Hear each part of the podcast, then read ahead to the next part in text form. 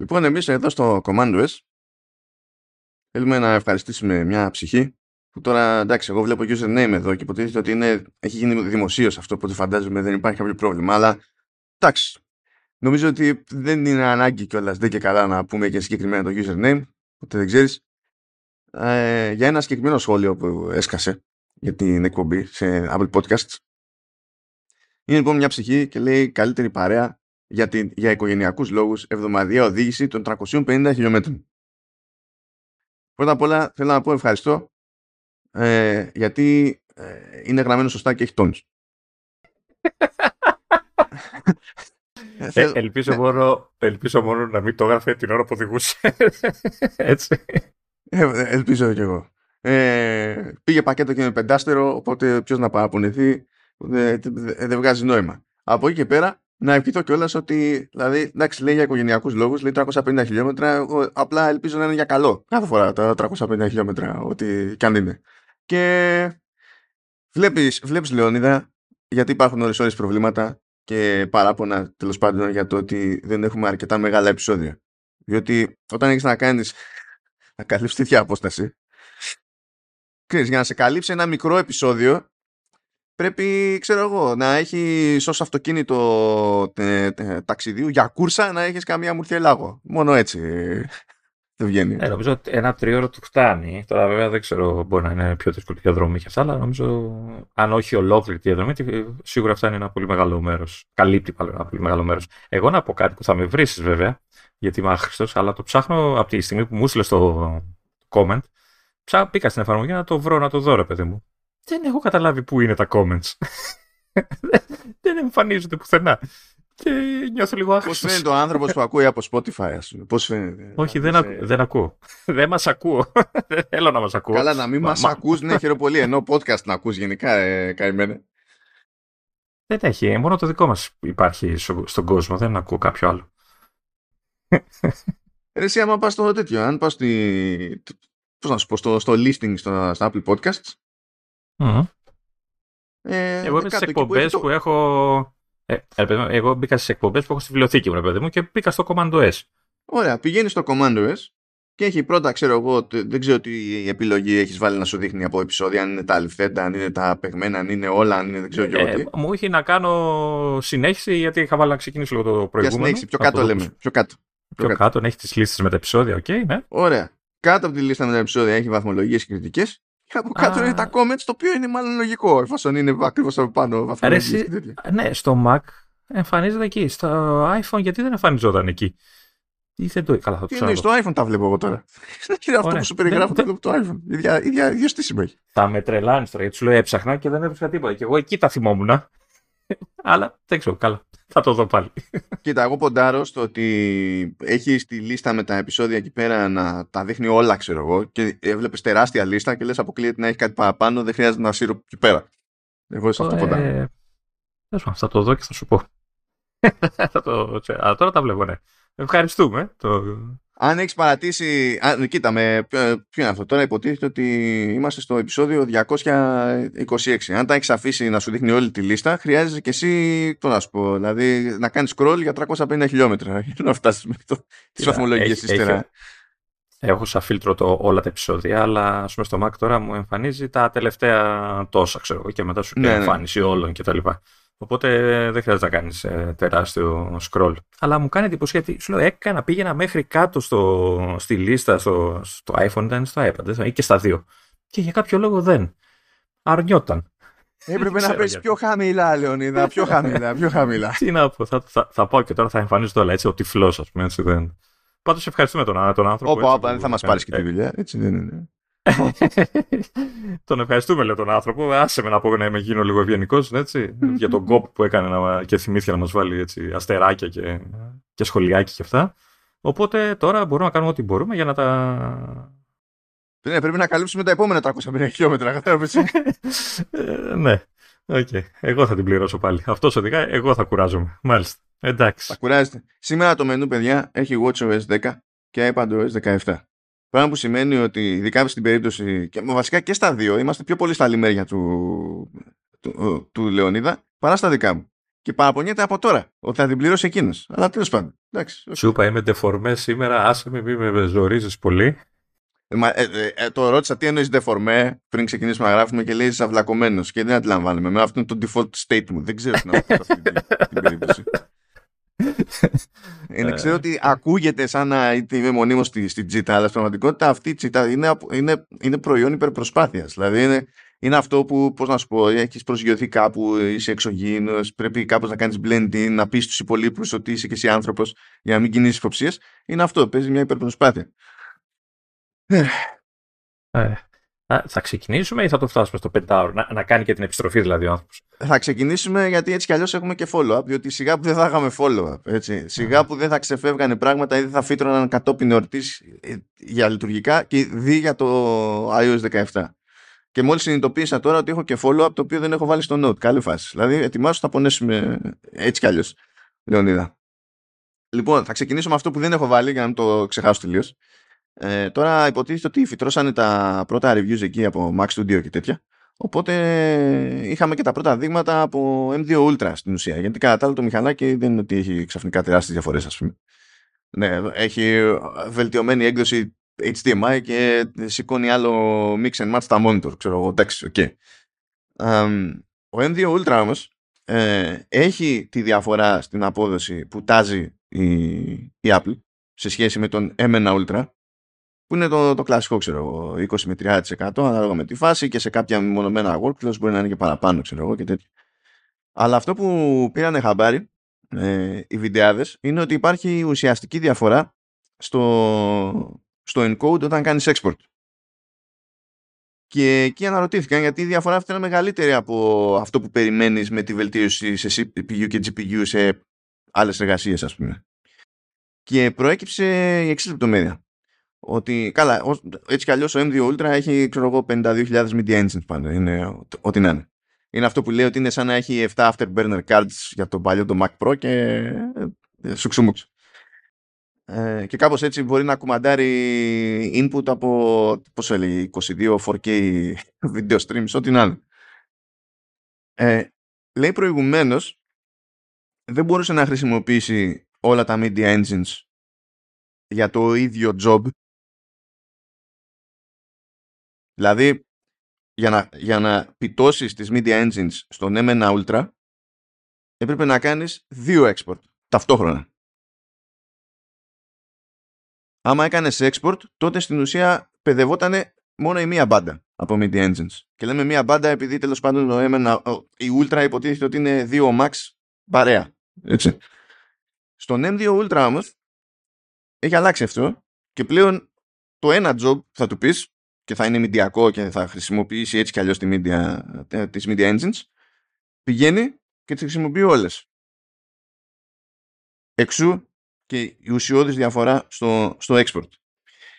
αυτό είναι αλλαγή τώρα, είναι αλλαγή στο κούμπομα των δύο επεξεργαστών ή που παίζει και να είναι και software, αυτό το πράγμα; Αυτό μπορεί να είναι και συνδυασμός των δύο βασικά. Δηλαδή υπάρχει περίπτωση να το δούμε και, σε, και στους M1 κάποια στιγμή να δούμε κάποια τέτοια βελτίωση. Θα μπορούν δηλαδή να το φτιάξουν. Κοίτα, νομίζω ότι αν ήταν μόνο software θα το είχαν κάνει ήδη. Mm. Δηλαδή μπορεί να μην το κάνει από την αρχή, αλλά θα το είχαν κάνει, θα το είχαν κάνει ήδη. Mm. Όπως αντίστοιχη φάση πρέπει να είναι και το επόμενο που θα πω. Είναι ότι ο M2 Ultra ε, έχει πιο ουσιαστική διαφορά σε GPU σε σχέση με M1 Ultra. Επίσης, διότι αν βλέπαμε τα benchmarks του M1 Ultra βλέπαμε ρε παιδί μου ότι τι απόδοση έχει GPU του Max. Ωραία τόσο. Ο Ultra είναι σαν 2 Max άρα πόσο θα είναι η GPU θεωρητικό ταβάνι 2 επί. Και δεν ήταν 2 επί ήταν παρακάτω. Είχε φύρα ρε παιδί μου το οποίο δεν θεωρείται ιδιαίτερα προβλεπές σε GPU, γιατί υποτίθεται ότι από τα καλά που έχουν οι GPU είναι ότι μπορείς να πετάς πυρήνες πάνω και όλα γίνονται με παραλληλισμό και όσο περισσότερο πετάς, τόσο τα ανεβαίνει γραμμικά, ρε παιδί μου, η, τέτοια, η, η απόδοση. Η απόδοση. Ε, αλλά με τον M2 Ultra α, λύθηκε και αυτό. Οπότε η GPU του Ultra είναι όντως τουλάχιστον στα benchmarks, έτσι, γιατί τώρα στην πρακτική εφαρμογή είναι ανάλογα με το τι χρησιμοποιεί το κάθε τι. Όντως είναι δύο επί σε σχέση με M2 Max. Άρα φάγανε όλη τη θύρα ουσιαστικά. Ναι, ναι. Ε, κάτι, κάτι παίχτηκε με το κούμπομα, εγώ πιστεύω. Κάτι άλλαξαν στο, εκεί στο πράγμα, που το λένε. Το... Το Interconnect, ε, ξέρω εγώ πόσο... Δεν θυμάμαι πώς το λένε, γιατί και κάθε εταιρεία το λέει κάπως.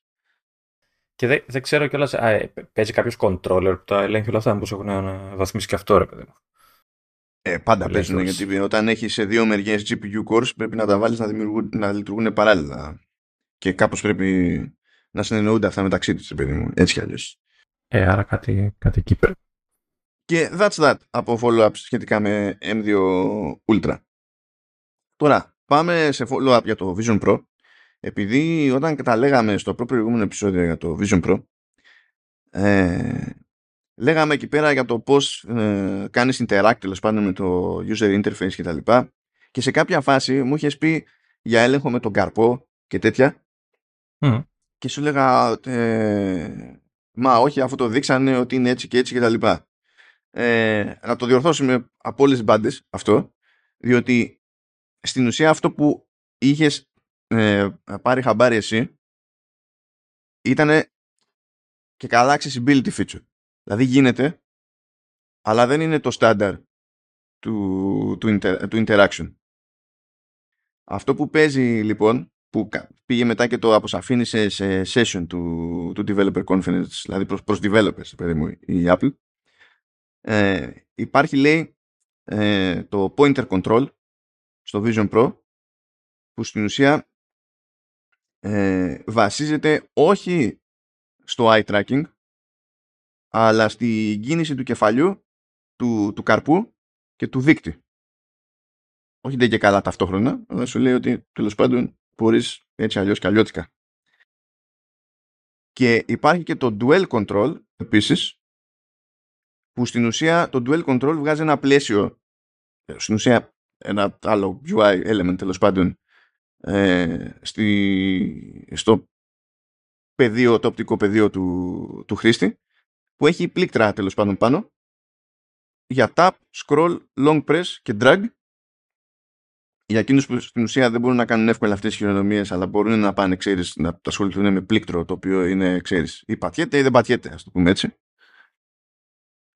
και υπάρχει και το guided access, ε, που αυτό τέλος πάντων δεν είμαι σίγουρος γιατί θεωρείται ακριβώς accessibility διότι και όταν είχε πρωτοσκάσει αυτό το είχαν νομίζω πιο πολύ το πλασάραν για τα παιδιά. Ότι μπορείς να κλειδώσεις τέλος πάντων το σύστημα σε μία εφαρμογή. Ναι, αυτό νομίζω το κάνουν και στα iPhone και σε αυτά. Δεν το κάνουν. Ναι, και iPad και τέτοια. Ναι, παιδί μου. Και, και στην ουσία κάπως έτσι συνήθως έχουν και συσκευές που είναι demo ξέρεις, στα καταστήματα και τέτοια. Να, ναι. Ε, ενώ λέει ότι θα υπάρχει και το voiceover και τα λοιπά ε, και θα μπορεί ο χρήστης να φτιάξει ένα shortcut για το voiceover ε, ώστε να το ενεργοποιεί στην ουσία με τριπλό πατήμα στο Digital Crown του, του Vision Pro. Αυτά ήταν στο πλαίσιο του, του accessibility. Οπότε σωστό ήταν αυτό που θυμόσουν με, το, με τον καρπό. Αλλά στην ουσία ήταν στις εναλλακτικές μεθόδους ελέγχου και όχι στα παραδείγματα τα στάνταρ τέλος πάντων που έδειχνε σε πρώτη φάση η Apple ως τυπικό μοντέλο χρήσης. Αυτό θέλω να, να πω ρε παιδί μου. Okay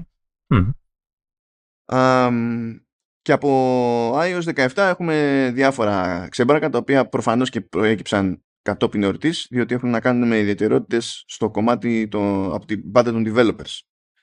Ε, ας πούμε μέχρι στιγμής υποτίθεται ότι έχουμε το λεγόμενο Cinematic Mode σε iPhone 13 και 14 που είναι αυτό που χρησιμοποιεί ε, τέλος πάντων ε, depth sensing και μπορεί να πηγαίνει και να αλλάζει και καλά την, την εστίαση αυτόματα καθώς γυρίζουμε ε, τέλος πάντων αλλάζουμε το κάδρο μας και τα λοιπά για να δώσει αυτό το, το bokeh, το effect, αυτό το εφέ βάθους πεδίου τέλος πάντων. Και υποτίθεται ότι αυτό μπορούσε να το κάνει το, το, το iPhone μόνο με την, την εφαρμογή κάμερα της Apple. Πλέον ε, με το iOS 17 έρχεται το λεγόμενο Cinematic API το οποίο θα μπορούν να χρησιμοποιήσουν εφαρμογές τρίτων και θα μπορούν ε, στην ουσία ε, να παίξουν σωστά αυτό το βίντεο οι εφαρμογές τρίτων αλλά και να το κάνουν edit Δεν λέει κάτι για καταγραφή.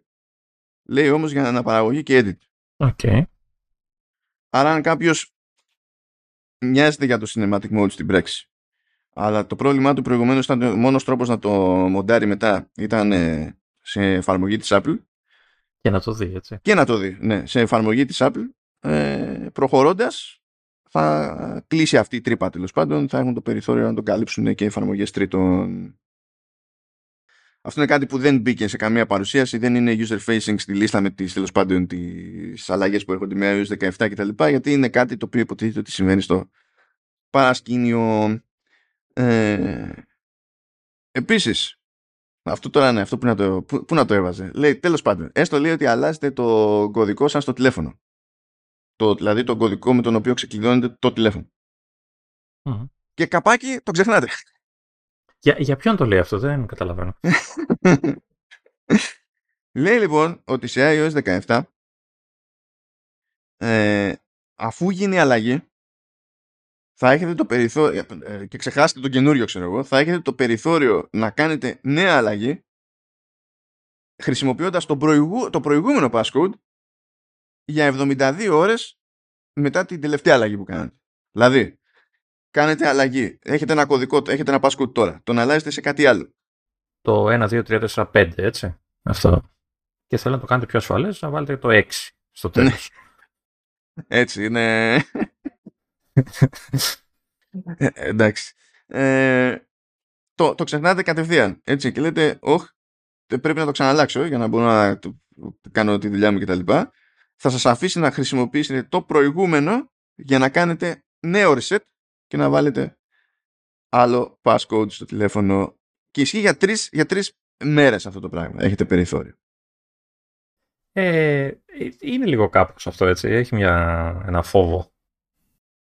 Ε, δηλαδή, ξέρεις, στη σπάνια περίπτωση που κάποιος ξέρει τον παλιό κωδικό, γιατί ένας από τους λόγους που αλλάζει ένα κωδικό είναι γιατί κάποιος, ξέρεις, νομίζω ότι τον έμαθε κάποιος κτλ. Οπότε ε, δεν ξέρω πώς θα το πώς προφυλάσει τώρα σε, στη φάση αυτή ότι ξέρεις, εσύ τον άλλαξες με τον κωδικό, αλλά το σύστημα μπορεί να περιμένει 72 ώρες. Οπότε ο άλλος που ξέρει ήδη τον παλιό κωδικό μπορεί ξέρεις, να χωθεί πάλι και να, και να τον αλλάξει και να μπορεί μετά να έχει πρόσβαση στη συσκευή σου κτλ. Ε, αυτό δεν ξέρω πώς το έχουν σκεφτεί.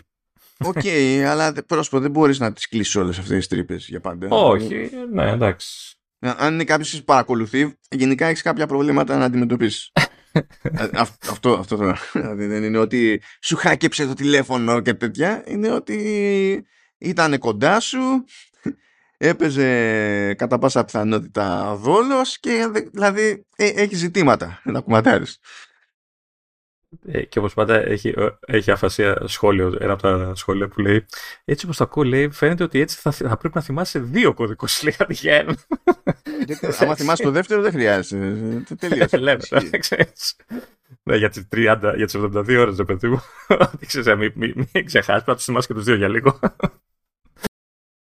Α, λοιπόν, πάμε, πάμε και παραπέρα. Είχαμε πει την προηγούμενη δόση ότι σε iOS 17 Καλά, τέλος πάντων, αυτό ισχύει γενικότερα σε πολλά τα λειτουργικά. Αλλά είχαμε πει σε iOS 17 ότι σε private browsing, σε Safari, όταν πατάμε κάποιο link το οποίο έχει tracking code ε, στο, στο URL του, ε, τα κάνει strip αυτόματα.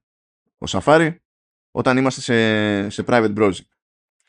Αλλά αυτό ισχύει και σε messages και σε mail, που εκεί πέρα δεν υπάρχει mode που είναι υποτίθεται private browsing πηγαίνει και τα, και τα, και τα κόβει στην ουσία. Το οποίο ε, με χαροποιεί αφάνταστα. Με χαροποιεί αφάνταστα από τρόπος. Όχι μόνο επειδή κάνει πιο δύσκολο το tracking, αλλά επειδή ε, αν τα κόβει αυτόματα με το που τα ανοίγω ή, ή στην περίπτωση των messages με το που έρχονται και υποτίθεται ότι έτσι κι αλλιώς όταν έρχονται κάνει τοπικά ό,τι πρέπει από πίσω για να φορτώσει το preview ε, άμα το κάνω το ρημάδι copy και κάπου αλλού paste, θα μπορώ να το κάνω paste με τη μία, χωρίς να έχει τις χαζομάρες για tracking στο τέλος που, που πρέπει να πηγαίνω και να τις βγάζω τη χειροκίνητα. Which is nice. Which is nice. Ε, επίσης, αυτό είναι πιο φρέσκο.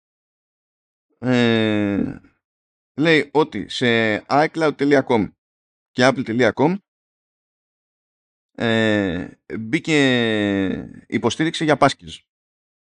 Αλλά για να έρθει και να δέσει όλο αυτό χρειαζόμαστε τα νέα λειτουργικά because reasons. Άρα υπάρχει υποστήριξη, λειτουργεί, αλλά στην ουσία λειτουργεί σε όποιον τρέχει developer beta, ξέρω εγώ, των λειτουργικών αυτή τη στιγμή. Okay. Δεν με απασχολεί γιατί μου το ξεκλειδώνει το ρολόι. Α, εντάξει, Okay. Either way. Καλά, κάποια στιγμή μπορεί να χρειαστεί να κάνεις και login στο ρολόι. Την χειροπέδη. Μπορείς να τη, ναι, ναι. τη βγάλεις έτσι. Ε, και για το, και για το την εφαρμογή του Apple Store και το Apple ID.apple.com γενικά εντάξει, είναι έτσι, να απλώνεται, να απλώνεται το πράγμα να, να, να, να ησυχάσουμε λίγο. Οπότε πάει και αυτό και επίσης ξέφυγαν κάποια πράγματα ε, που δεν είχε ονοματίσει καν η Apple σε πρώτη φάση από την εφαρμογή Photos. Είχαμε πει κάποια πράγματα εμείς, έτσι. Είχαμε πει για την αναγνώριση των κατοικιδίων, είχαμε πει για το κροπάρισμα με, με ένα πάτημα. Ε, είχαμε πει για το ότι μπορούμε να φτιάξουμε, να κάνουμε αυτοκόλλητα τις φωτογραφίες. Αυτό το είχαμε πει, το είχαμε πει και ήδη αυτό, έτσι. Ναι. ναι, και με animation και τέτοια. Αυτά τα είχαμε πει. Δεν είναι. Όλα αυτά τα είχαμε πει. Το ότι θα τραβάγαμε μια φωτογραφία και θα έβρισκε τη συνταγή, αυτό το είχαμε πει και είχα απορήσει κιόλας.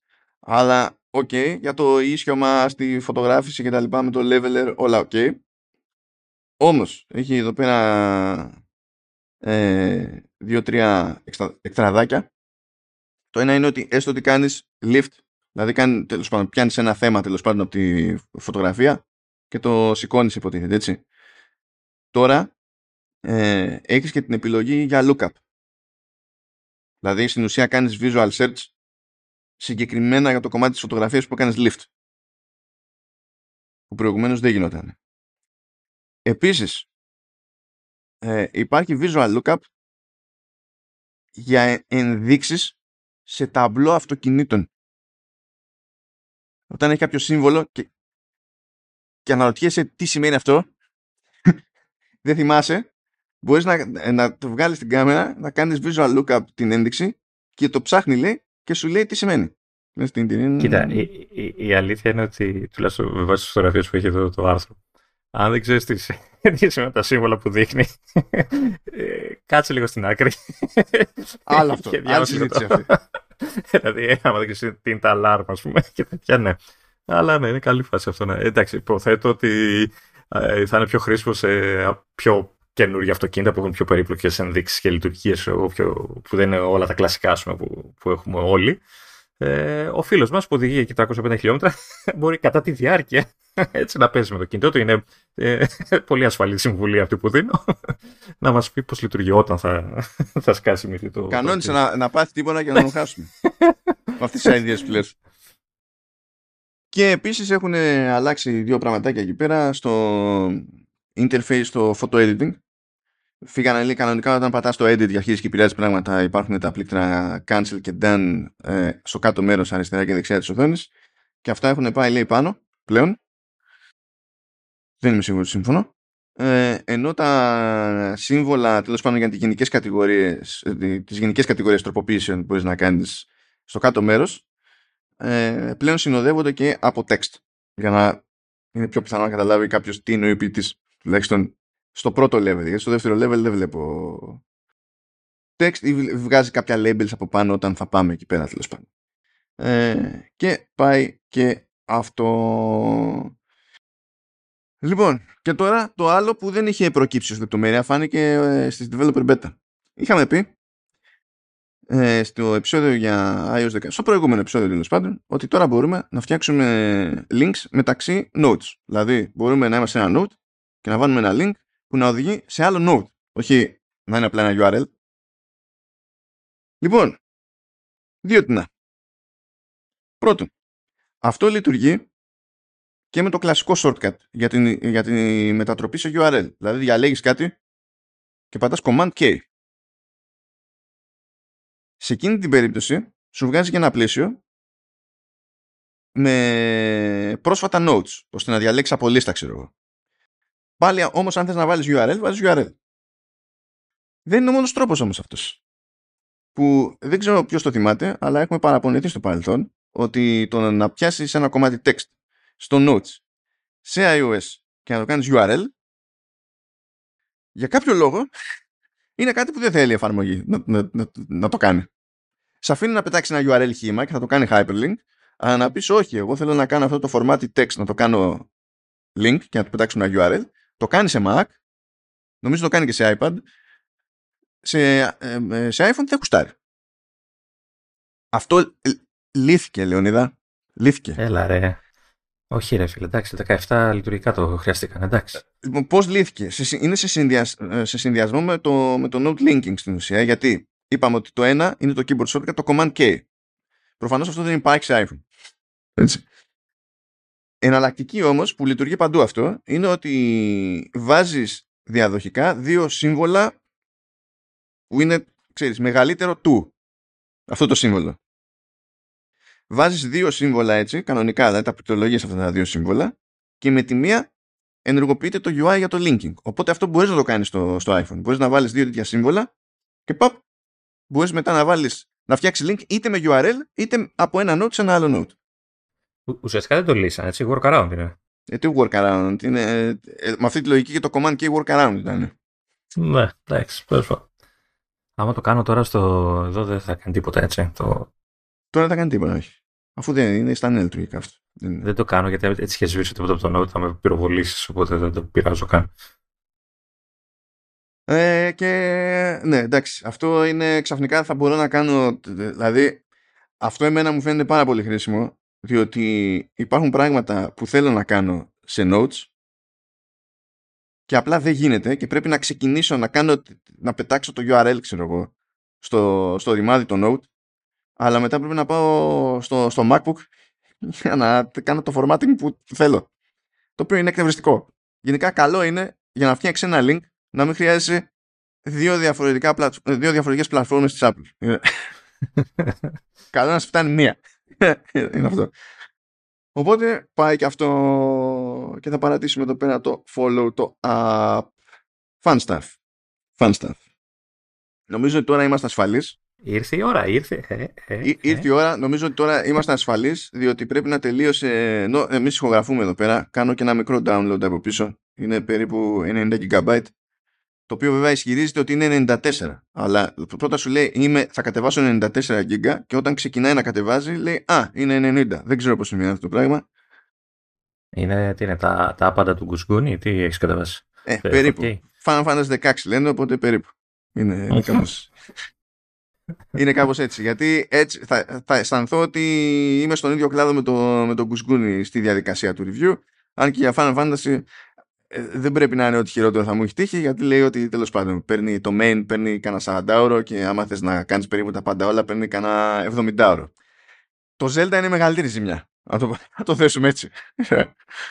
Αλλά νομίζω τελείωσε και αυτό το download οπότε δεν πρόκειται να μας χαλάσει το zoom αυτού του επεισοδίου. Και είπαμε αυτή τη φορά το μενού έχει WatchOS 10 και iPadOS 17. Και είπαμε να ξεκινήσουμε ε, κατά μία έννοια κάπως ανάποδα σχετικό είναι αυτό, διότι το WatchOS μπορούμε να πούμε ότι κατά μία έννοια είναι εκεί για να μισολειτουργεί και ως περίπου αξεσουάρ στο iOS 17. Το iOS 17 είναι το προηγούμενο που κάλυψαμε, οπότε κολλάει να το πάμε εδώ, στο έτσι. Και ύστερα το μενού θα έχει iPadOS 17. Σε κάθε περίπτωση, και ειδικά πιο πολύ στο iPadOS 17, ες, έχουμε πράγματα τα οποία καλύφθηκαν και στο iOS 17 και είναι ίδια. Οπότε αυτά τα κομμάτια θα τα περνάμε πιο γρήγορα. Θα πηγαίνουμε, θα είμαστε δηλαδή πολύ παπάπ εκεί στη, στην πληροφορία και θα διευκρινίσουμε ότι τα έχουμε καλύψει στο επεισόδιο για iOS 17. Δεν έχει νόημα να λέμε 500 φορές τα ίδια και τα ίδια. Α, άμα δεις να αναλύω κανένα από τα προηγούμενα, ξέρεις, ε, δεν θυμάμαι τίποτα, οπότε κάνε κανένα νόημα. Δεν σε βλέπω, αλλά λέω βρήσε κάτι, κάνε. Εντάξει, θα κάνω ό,τι μπορώ. Θα κάνω ό,τι μπορώ. Λοιπόν, WatchOS 10. Ε, έτσι και για να... Επειδή λες είσαι και ζαυλακωμένος, κάτσε να πάρουμε λίγο εδώ πέρα. Λοιπόν, ε, υποτίθεται ότι έχει γίνει ένα ρεκτιφική εκεί πέρα στη γενική αισθητική των, των εφαρμογών και σίγουρα έχουν πειράξει και, τη, και το στήσιμο των εφαρμογών των δικό τους εκεί πέρα στην, στην Apple λένε ότι χρησιμοποιούν την ολότητα της, της οθόνης και στην ουσία έχουν υπολογίσει ειδικά σε γωνίες νέες θέσεις για την προβολή περιεχομένου, πληροφοριών και τα λοιπά. Όπως έχουν κάνει κάποιες άλλες αχρηνιές στο στυλ ε, μπορείς να βάλεις το ε, color coding στο φόντο ως developer μπορείς να το κάνεις αυτό το πράγμα ώστε να μπορείς να με το χρώμα του φόντου να δίνεις επίσης μια κάποια πληροφορία ε, για το πού βρίσκεται ο άλλος ας πούμε ή τι, ή τι είδους πληροφορίες προβάλλονται στην οθόνη πριν καν τις διαβάσει κτλ. Υπάρχουν και τέτοια πράγματα και αυτά τα έβλεπα εκεί στο, στο ρημάδι το state of the platforms. Κάνουν μια προσπάθεια νομίζω και αργήσαν να εκμεταλλευτούν ξέρεις, όλη την οθόνη και εικάζω ότι ξέρεις, τους όθησε περισσότερο τα καινούργια μοντέλα, είναι πιο μεγάλες οι οθόνες κτλ. Έχω μια ξέρεις, ε, απορία να δω πώς ε, θα φαίνεται αυτό σε παλιότερα ρολόγια, όπως το δικό μου που δεν θα το δω βέβαια, αλλά τέλος πάντων. Ε, γιατί ξέρεις, φοβάμαι μην στριμωχτούν ρε παιδί πολύ τα πράγματα. Γιατί είναι, είναι σημαντικά πιο μικρές οι οθόνες στα παλιά ρολόγια. Παρ' όλα αυτά είναι, νομίζω είναι θετική η εξέλιξη το να μπορείς σε μία οθόνη να βλέπεις να, και να έχεις κάτι τύπου shortcut με την έννοια ότι έχεις κάποιο εικονίδιο που μπορεί να σε πετάξει κατευθείαν σε κάποια οθόνη που ε, Αλλιώς θα πρέπει να κάνεις scroll ή δεν ξέρω τι. Ε, και ότι ας πούμε βλέπω εδώ το, ε, αυτό για, τα, για τους κύκλους, ρε παιδί μου, άσκηση και αυτά, το οποίο είναι κλασικά, ξεκινάει με την ξέρεις, full screen τους κύκλους και μετά ξέρεις, ε, μπορεί να το πατήσεις και να πας στην ανάλυση όπως στην ορθοστασία που λέμε κτλ. Και, και ο, οι κύκλοι μένουν πάνω στη γωνία, οπότε τους έχεις πάλι μια εικόνα, ξέρεις. Αυτά είναι ωραίες φάσεις. Καλά, σίγουρα παίζει ρόλο το αυτό το ότι έχουν περάσει σε μεγαλύτερα μεγέθη οθόνες και αρχίζουν και αφήνουν πίσω περισσότερα μοντέλα με μικρότερες οθόνες. Ε, οπότε ήταν θέμα χρονομετρία, λογική που τα δάμε στα τηλέφωνα, παιδί μου, που ε, το design έκανε μια στροφή που άμα τη δεις σε μικρότερη οθόνη, ας πούμε, ήταν λίγο πίκρα. Μέχρι που έγινε όλο, όλη η τράμπα τέλος πάντων και ας πούμε ότι ολοκληρώθηκε αυτή η μετάφραση και στις δύο μπάντες και στο software και στο, και στο hardware. Τώρα βασικό πραγματάκι ε, που είπε η Apple τέλος πάντων είναι ότι ε, δουλεύει πολύ με, με smart stacks.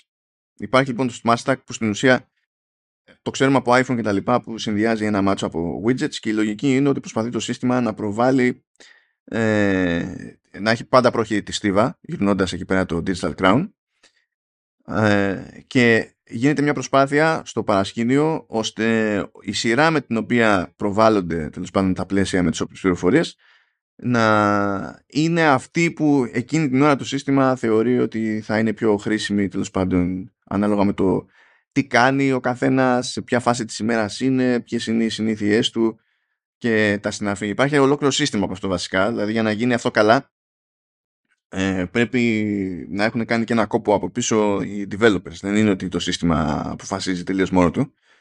Και δεν θέλει κιόλας και το σύστημα να αποφασίζει τελείως μόνο του. Θέλει να υπάρχει ένας ελάχιστος τέλος πάντων εγγυημένος βαθμός ευστοχίας. Προφανώς να υπάρχει και αστοχία. Λέω εγώ προφανώς δηλαδή, γιατί και τα smart stacks που έχουμε στα τηλέφωνα και τέτοια δεν είναι ότι είναι πάντα jet. Με το σκεπτικό ότι αν έπρεπε να τσεκάρει όλη την ώρα από μόνο το σύστημα, θα έκαιγε περισσότερη ενέργεια και αυτό γενικά δεν βολεύει πολύ σε μια συσκευή σαν το ρολόι. Οπότε προτιμά να βάζει τους developers ε, να χρησιμοποιούν ένα σύστημα που είναι τέλος πάντων είναι προϋπάρχον σύστημα, χρησιμοποιείται και για άλλους λόγους, είναι το λεγόμενο App Intense που όταν υπάρχει λόγος η εφαρμογή να φέρει πληροφορία στον αφρό, η εφαρμογή να ειδοποιεί το σύστημα ότι πρέπει να το κάνει. Μεταξύ άλλων τέλος πάντων. Και ε, από εκεί και πέρα υποτίθεται ότι είναι και πιο εύκολη η πρόσβαση στο Control Center ε, πατώντας απλά το side button όπου και αν είμαστε στο σύστημα. Να, να πω εδώ, δηλαδή αυτό έτσι όπως το βλέπω το, για το Smart Stack και γενικά για τα widget δηλαδή που θα μπορούμε να, να ορίζουμε ε, ε, έχει μια ευχάριστη παρενέργεια αυτό το όλο σύστημα πέρα από το, ξέρεις, το βασικό ε, είναι ότι θα μπορείς πλέον να βάζεις το ρολόι σου πιο απλά watch faces Αυτά που είναι full screen και που συνήθως σου λέει, ξέρεις, άμα είναι full screen το ρολόι, δεν, είναι, δεν μπορείς να βάλεις complications κτλ. στις γωνίες κτλ. ε, τα οποία πολλά είναι όμορφα, αλλά επειδή ξέρεις χάνουν σε λειτουργικότητα γιατί δεν ε, μπορείς να βάλεις complications, είτε τα αλλάζεις σε στρογγυλά, ας το πούμε έτσι, ξέρεις, που δεν πιάνουν όλη την οθόνη ώστε να έχεις γωνίες, είτε δεν τα φοράς καθόλου, δεν τα χρησιμοποιείς καθόλου, τα χρησιμοποιείς πολύ λίγο κτλ. Τώρα θεωρητικά με ένα τέτοιο σύστημα σαν το Smart Stack θα μπορείς να έχεις το, το απλό ρολόι που θέλεις, εγώ, που είναι το, ένα full screen οτιδήποτε, και να έχεις τα διάφορα σε μορφή Smart Stack. Δηλαδή να κάνεις ένα έτσι και να εμφανίζονται διάφορα, τα διάφορα εξτρά. Οπότε νομίζω δίνει μια πρακτικότητα στο, στο όλο πράγμα αυτό το πράγμα. Σωστό γι' αυτό. Ε, λοιπόν, αυτά υποτίθεται ότι είναι τα γενικά περί εμπειρίας χρήσης. Τώρα πάρε σειρά εκεί πέρα με τα, με τα watch, τα phrases. Ναι, νομίζω είναι, ε, δείξανε ε, δύο καινούργια watch faces. Το ένα είναι λόγος αγοράς καινούριου ρολογιού. Έτσι. Ε, και μιλάω, το ένα είναι, το, είναι ο Snoopy, έτσι, το άλλο είναι το Palette.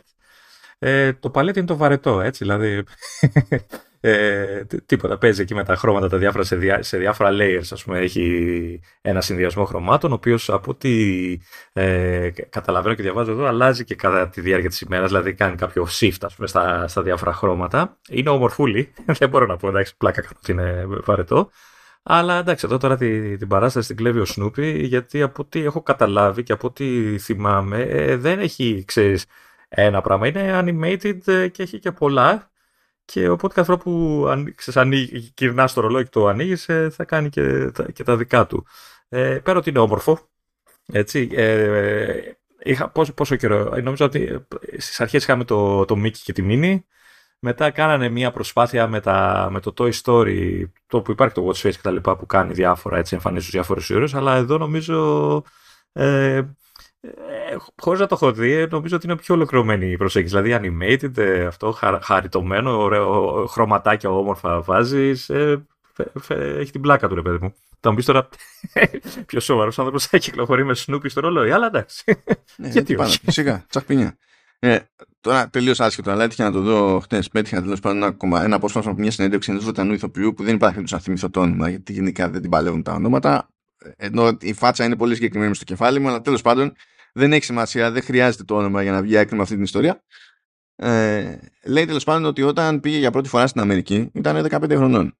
Και ήταν ήδη ρε παιδί μου, ως παιδί έπαιζε και σε κάποια φάση τον πετυχαίνει μια άγνωστη εκεί, μια, μια Αμερικανίδα και τον αναγνωρίζει και είναι κατενθουσιασμένη. Και εκείνος σοκάρεται γιατί σου λέει πρώτη φορά πατάω στην Αμερική με 15 χρονών και για κάποιο λόγο πέτυχα τύπη ας πούμε που με αναγνωρίζει. Και άκου εδώ τώρα Λεωνίδα. Νόμιζε ναι. ότι ήταν το αγοράκι που έχει τα παιχνίδια στο πρώτο Toy Story.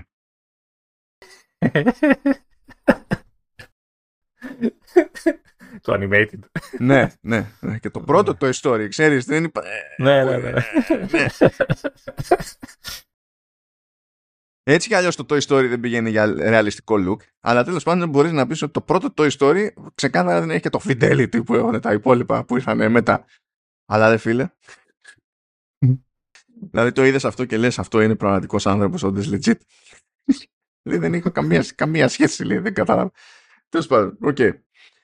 Ε, θα πιάσω εγώ την, την ποδηλασία και να δεν ξέρω αν το έχω πει εδώ πέρα, αλλά το, το ξαναπώ. Είμαι από εκείνα τα άτομα που δεν έχουν μάθει ποτέ να κάνουν ποδήλατο, το οποίο φυσικά βγήκε σε καλό κατόπιν εορτής, διότι με την όρασή μου θα ήταν πρόβλημα να έχει ξανακάνει ποδήλατο. Νομίζω ότι είναι η πρώτη νέα πληροφορία που μαθαίνω για σένα μετά από 82 χρόνια που σε ξέρω. Α, ναι, δεν ξέρω γιατί δεν γούσταρα. Δεν γούσταρα ποτέ στη ζωή μου τέλος πάντων. Ήμουν σε άρνηση. Δηλαδή είναι αυτό το πράγμα. Αλλά τώρα και να μην ήμουν σε άρνηση, έτσι, τώρα θα ήμουν. Δηλαδή, αν είχα κάνει τον κόπο, τώρα θα ήμουν επίσης επικίνδυνος. Οπότε. και δεν θα έπρεπε, καταλάβες. Οπότε βρεθήκαμε στη μέση. Κάπως έτσι. Εντάξει. Λοιπόν, ε, έχει, έχουμε καινούργια πράγματα για το tracking της ποδηλασίας. Στην ουσία ε, εμφανίζονται, λέει, τέλος πάντων, ε, νέα στατιστικά με συμβατά αξεσουάρ Bluetooth και η λογική είναι ότι μπορούμε να συνδέσουμε το ρολόι ε, με τέτοια αξεσουάρ αυτόματα που ε, είναι αξεσουάρ που μετράνε πράγματα που δεν μετράει το ρολόι στην ουσία όπως λέει εδώ πέρα Cadence τέλος πάντων ότι είναι ο ρυθμός ε, ταχύτητα η, τη, τη δύναμη του έργου κτλ. και αυτά μεταδίδονται και προβάλλονται στο ε, ρολόι. Οπότε στην ουσία είναι σαν να έχουμε εξωτερικούς αστρήματο αισθητήρες που μπορούν να επικοινωνήσουν με το ρολόι και να μας δείξουν στα. Ε, επίσης υπάρχει ένα καινούριο workout view που το λέει Power Zones ε, που είναι στις περιπτώσεις που χρησιμοποιούμε Power Meter και σε εκείνη την περίπτωση υποτίθεται ότι μπαίνει το σύστημα στον κόπο να κάνει έναν υπολογισμό, να βγάλει μια μέτρηση που τη λέει FTP. Είναι Functional Threshold Power και υποτίθεται ότι αυτό αντιστοιχεί στο μεγαλύτερο επίπεδο ε, έντασης που μπορείς να διατηρήσεις ε, ως ποδηλάτης για μία ώρα. Και με αυτό έρχονται τα Power Zones που, γιατί με βάση αυτό υπολογίζονται τα Power Zones και να δείχνει σε, ποιο, σε ποια ζώνη είμαστε σε αυτό το εύρος που έχουμε και έτσι είναι πιο εύκολο να καθορίσουμε το πόσο μένουμε σε ποια ζώνη και τα λοιπά εφόσον το ζήτημά μας είναι να πετύχουμε κάποια συγκεκριμένη τέλος πάντων απόδοση ή βελτίωση στην απόδοση και τα λοιπά. Α, επίσης ε, όταν ξεκινάμε από το ε, και, και καλά σου προπώνει στο workout τέλος πάντων ε, ποδηλασία τότε οι μετρήσεις ε, καλά το όχι τα πάντα τέλος πάντων αλλά πληροφορίες από ε, του, που πιάνει το, το ρολόι σκάνε στο iPhone ως live activity. Και εφόσον κάνουμε tap στο, στο banner αυτό τότε οι πληροφορίες αυτές απλώνονται σε, σε όλη την οθόνη και προφανώς εμφανίζονται και άλλες πληροφορίες άρα μπορούμε να έχουμε το ρολόι να μετράει πράγματα και να έχουμε μπροστά μας ξέρω εγώ στημένο κάπου το, το τηλέφωνο και είτε να βλέπουμε τελείως βασικά με το live activity banner είτε να το ανοίξουμε, να το ξεκλώσουμε στην ουσία και να βλέπουμε πιο εύκολα ε, μαζεμένα στατιστικά. Τώρα αυτό στην περίπτωση του live activity προφανώς θα πιάνει περισσότερο τόπο όταν είστε σε iPhone 14 Pro με το Always On γιατί μπορεί να μείνουν δείξεις εκεί πέρα διαφορετικά θα πρέπει να φροντίζετε να το έχετε για πάντα ξεκλείδωτο τέλος πάντων το τηλέφωνο και δεν ακούγεται πολύ πρακτικό. Πάντως ε, νομίζω είναι θα, θα βολέψει πολλούς. Γιατί συνήθως, από όσο ξέρω, δηλαδή, που όταν κάνεις ποδήλατο έτσι και μετράς και κάνεις, έχεις έχεις όντως το τηλέφωνο μπροστά στο τιμόνι σε βασούλα. Έτσι, και οπότε από το να, να χρειάζεται να σηκώσεις το χέρι σου να οδηγάς το. Ξέρεις, και πηγαίνεις με το ποδήλατο και να. νομίζω ότι θα είναι πιο ασφαλές να στα δείχνει αυτόματα στην οθόνη. Coolness. Τώρα, κοίτα, πάρε το hiking. Εντάξει. Να πάρω εγώ το, το mental health να γελάμε. Έτσι, αυτό ναι, έτσι το δέχομαι. Μετά όμως θα πάρεις εσύ το Vision Health. Ναι. Γιατί, γιατί αισθάνομαι ευάλωτος, κατάλαβε. Ε, νομίζω το Vision Health είναι αυτό που λέγαμε στο iPhone. Αυτό που δεν έχω. Αλλά. Ε, για, για ε, λοιπόν, ε, τι έχουμε στην, στην πεζοπορία έτσι, έτσι, για το hacking. Έχουμε ε, νέες προβολές στην εφαρμογή Compass, στην Πηξίδα. Έχει μια προβολή έτσι, η οποία είναι τώρα να την πω 3D, ας την πω 3D έτσι, η οποία δείχνει ναι, η οποία σου δείχνει το, την πορεία που έχεις κάνει, έτσι, από που έχεις περάσει, σου έχει μια, τη διαδρομή σου, ας πούμε. Και το βασικότερο από όλα είναι ότι σε αυτή τη διαδρομή σου προσπαθεί να σου δείξει το τελευταίο σημείο στο οποίο υπήρχε σήμα κινητής τηλεφωνίας. Ε, οπότε να ξέρεις ότι μέχρι εκεί είχες τηλέφωνο. Ναι, και σε περίπτωση που χρειαστεί να κάνεις πισωγύρισμα, να ξέρεις πού διάλογο να πας. Αυτό. Ε, ταυτόχρονα όμως σου δείχνει και σημείο το οποίο μπορεί να μην, σε, να μην έχεις εσύ σήμα κινητής τηλεφωνία γιατί ξέρω εγώ δεν πιάνει η εταιρεία που έχεις, αλλά είναι σημείο που έχει σήμα, οπότε μπορείς να το χρησιμοποιήσεις για κλήσει έκτακτης ανάγκης. Οπότε σου λέει ότι εκεί, αν κινδυνεύεις, άμα φτάσεις μέχρι εκεί, υπάρχει πιθανότητα να, ξέρεις, να, να, να, να καλέσεις για βοήθεια κτλ. Ε, χρήσιμο υπο, υπολογίζω έτσι, για αυτούς που περπατάνε στα, στα βουνά και στα δάση. Ε, τι άλλο έχει λέει, εντάξει, μόνο για Αμερική βέβαια αυτό, έχει, σου δίνει πληροφορίες για τα διάφορα μονοπάτια που υπάρχουν εκεί γύρω κοντά σου κτλ.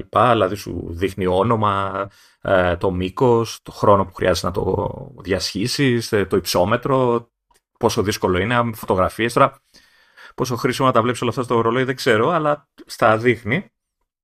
Ε, τι άλλο, έχει χάρτες τοπογραφικούς για να βλέπεις έτσι τα ποτάμια, τις λίμνες και όλα αυτά. Και αυτό δεν ξέρω πόσο χρήσιμο είναι στο ρολόι, αλλά okay, ναι.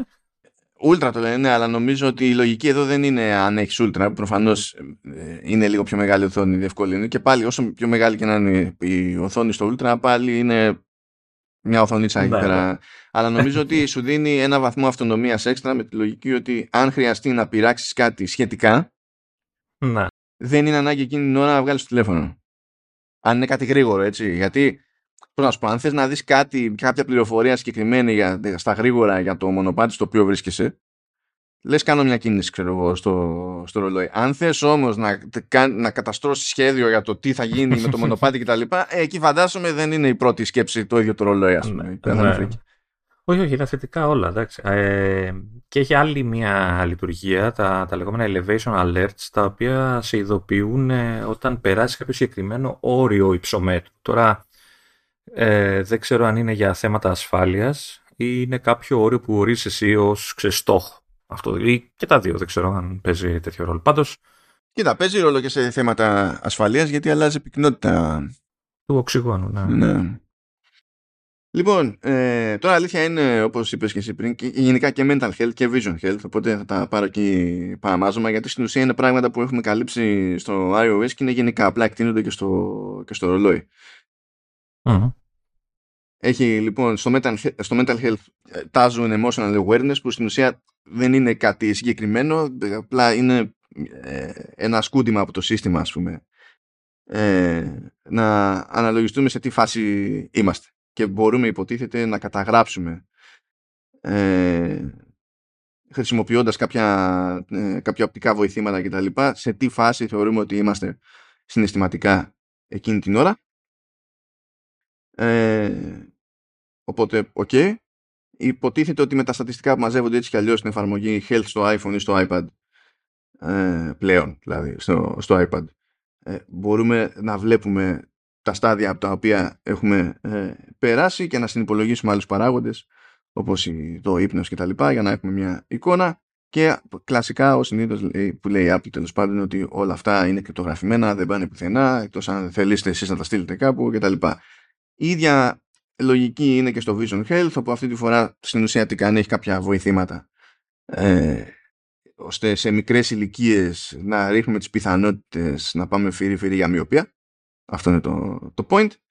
Ε, και σε αυτό το πλαίσιο υποτίθεται ότι το σύστημα μπαίνει στη διαδικασία να υπολογίσει και πόσο χρόνο μέσα στην ημέρα ξοδεύει κάποιος έξω και στο, και στο φως του ήλιου. Γιατί συνδέονται αυτά και προφανώς ε, το ρολόι πέραν του τηλεφώνου, δηλαδή το ρολόι παίζει να είναι και το πιο η πιο λογική πλατφόρμα σε αυτή την περίπτωση για να μετρηθεί κάτι τέτοιο με ακρίβεια της προκόπης.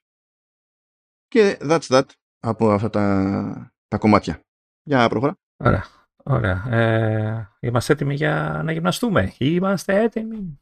Έτοιμοι. Έχουμε λοιπόν, τι έχουμε, έχουμε κάποιες αλλαγούλες για το Apple Fitness Plus, το οποίο δεν μας απασχολεί ιδιαίτερα σαν χώρα, αλλά okay, κάποια στιγμή ίσως.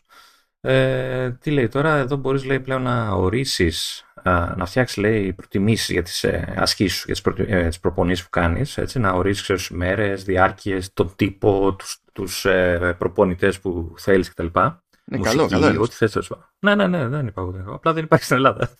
Ε, και αφού τα ορίσει όλα αυτά, ξέρω εγώ, σου φτιάχνει το, η εφαρμογή ένα προσαρμοσμένο πρόγραμμα, στο πούμε, το οποίο ξέρεις, σε βοηθάει να, να, να, ε, ξέρεις, να μην λασκάρεις, να, μην, να είσαι στο, στο πρόγραμμά σου, ρε παιδί μου.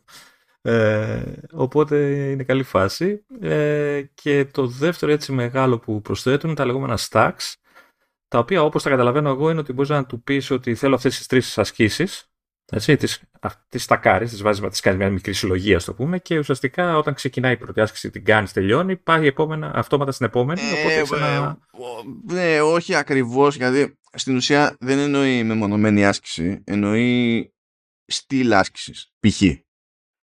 Μπορείς να πεις ότι το ένα workout που θα κάνω θα είναι, ξέρω εγώ, ποδηλασία, το άλλο θα είναι τρέξιμο, λέμε τώρα. Δεν είναι ότι πηγαίνεις και του λες θα κάνω αυτή συγκεκριμένα την άσκηση, ή μπορείς να του πεις αυτό το τάδε θα είναι. Κατηγορία χ... άσκησης. Δηλαδή δύναμη, ναι. αντοχή και τέτοια. Ναι, okay. Ε, Πάντως... ναι αυτό, αυτό με τη λογική ότι εσύ μπορεί να θέλεις να κάνεις κάποια τέτοια πράγματα σε διαδοχή και αντί να πηγαίνεις να, τα ξεχω... να, τα... να ξεκινάς το καθένα ξεχωριστά, του λες ότι εγώ θα τα κάνω όλα αυτά Οπότε όταν θα τελειώνει το ένα θα περνάμε στο, στο άλλο. Δεν θα πρέπει να τα διάλεγω από την αρχή δηλαδή σε κάθε στάδιο. Πολύ τόνις χρόνο ρε παιδί μου στην όλη φάση.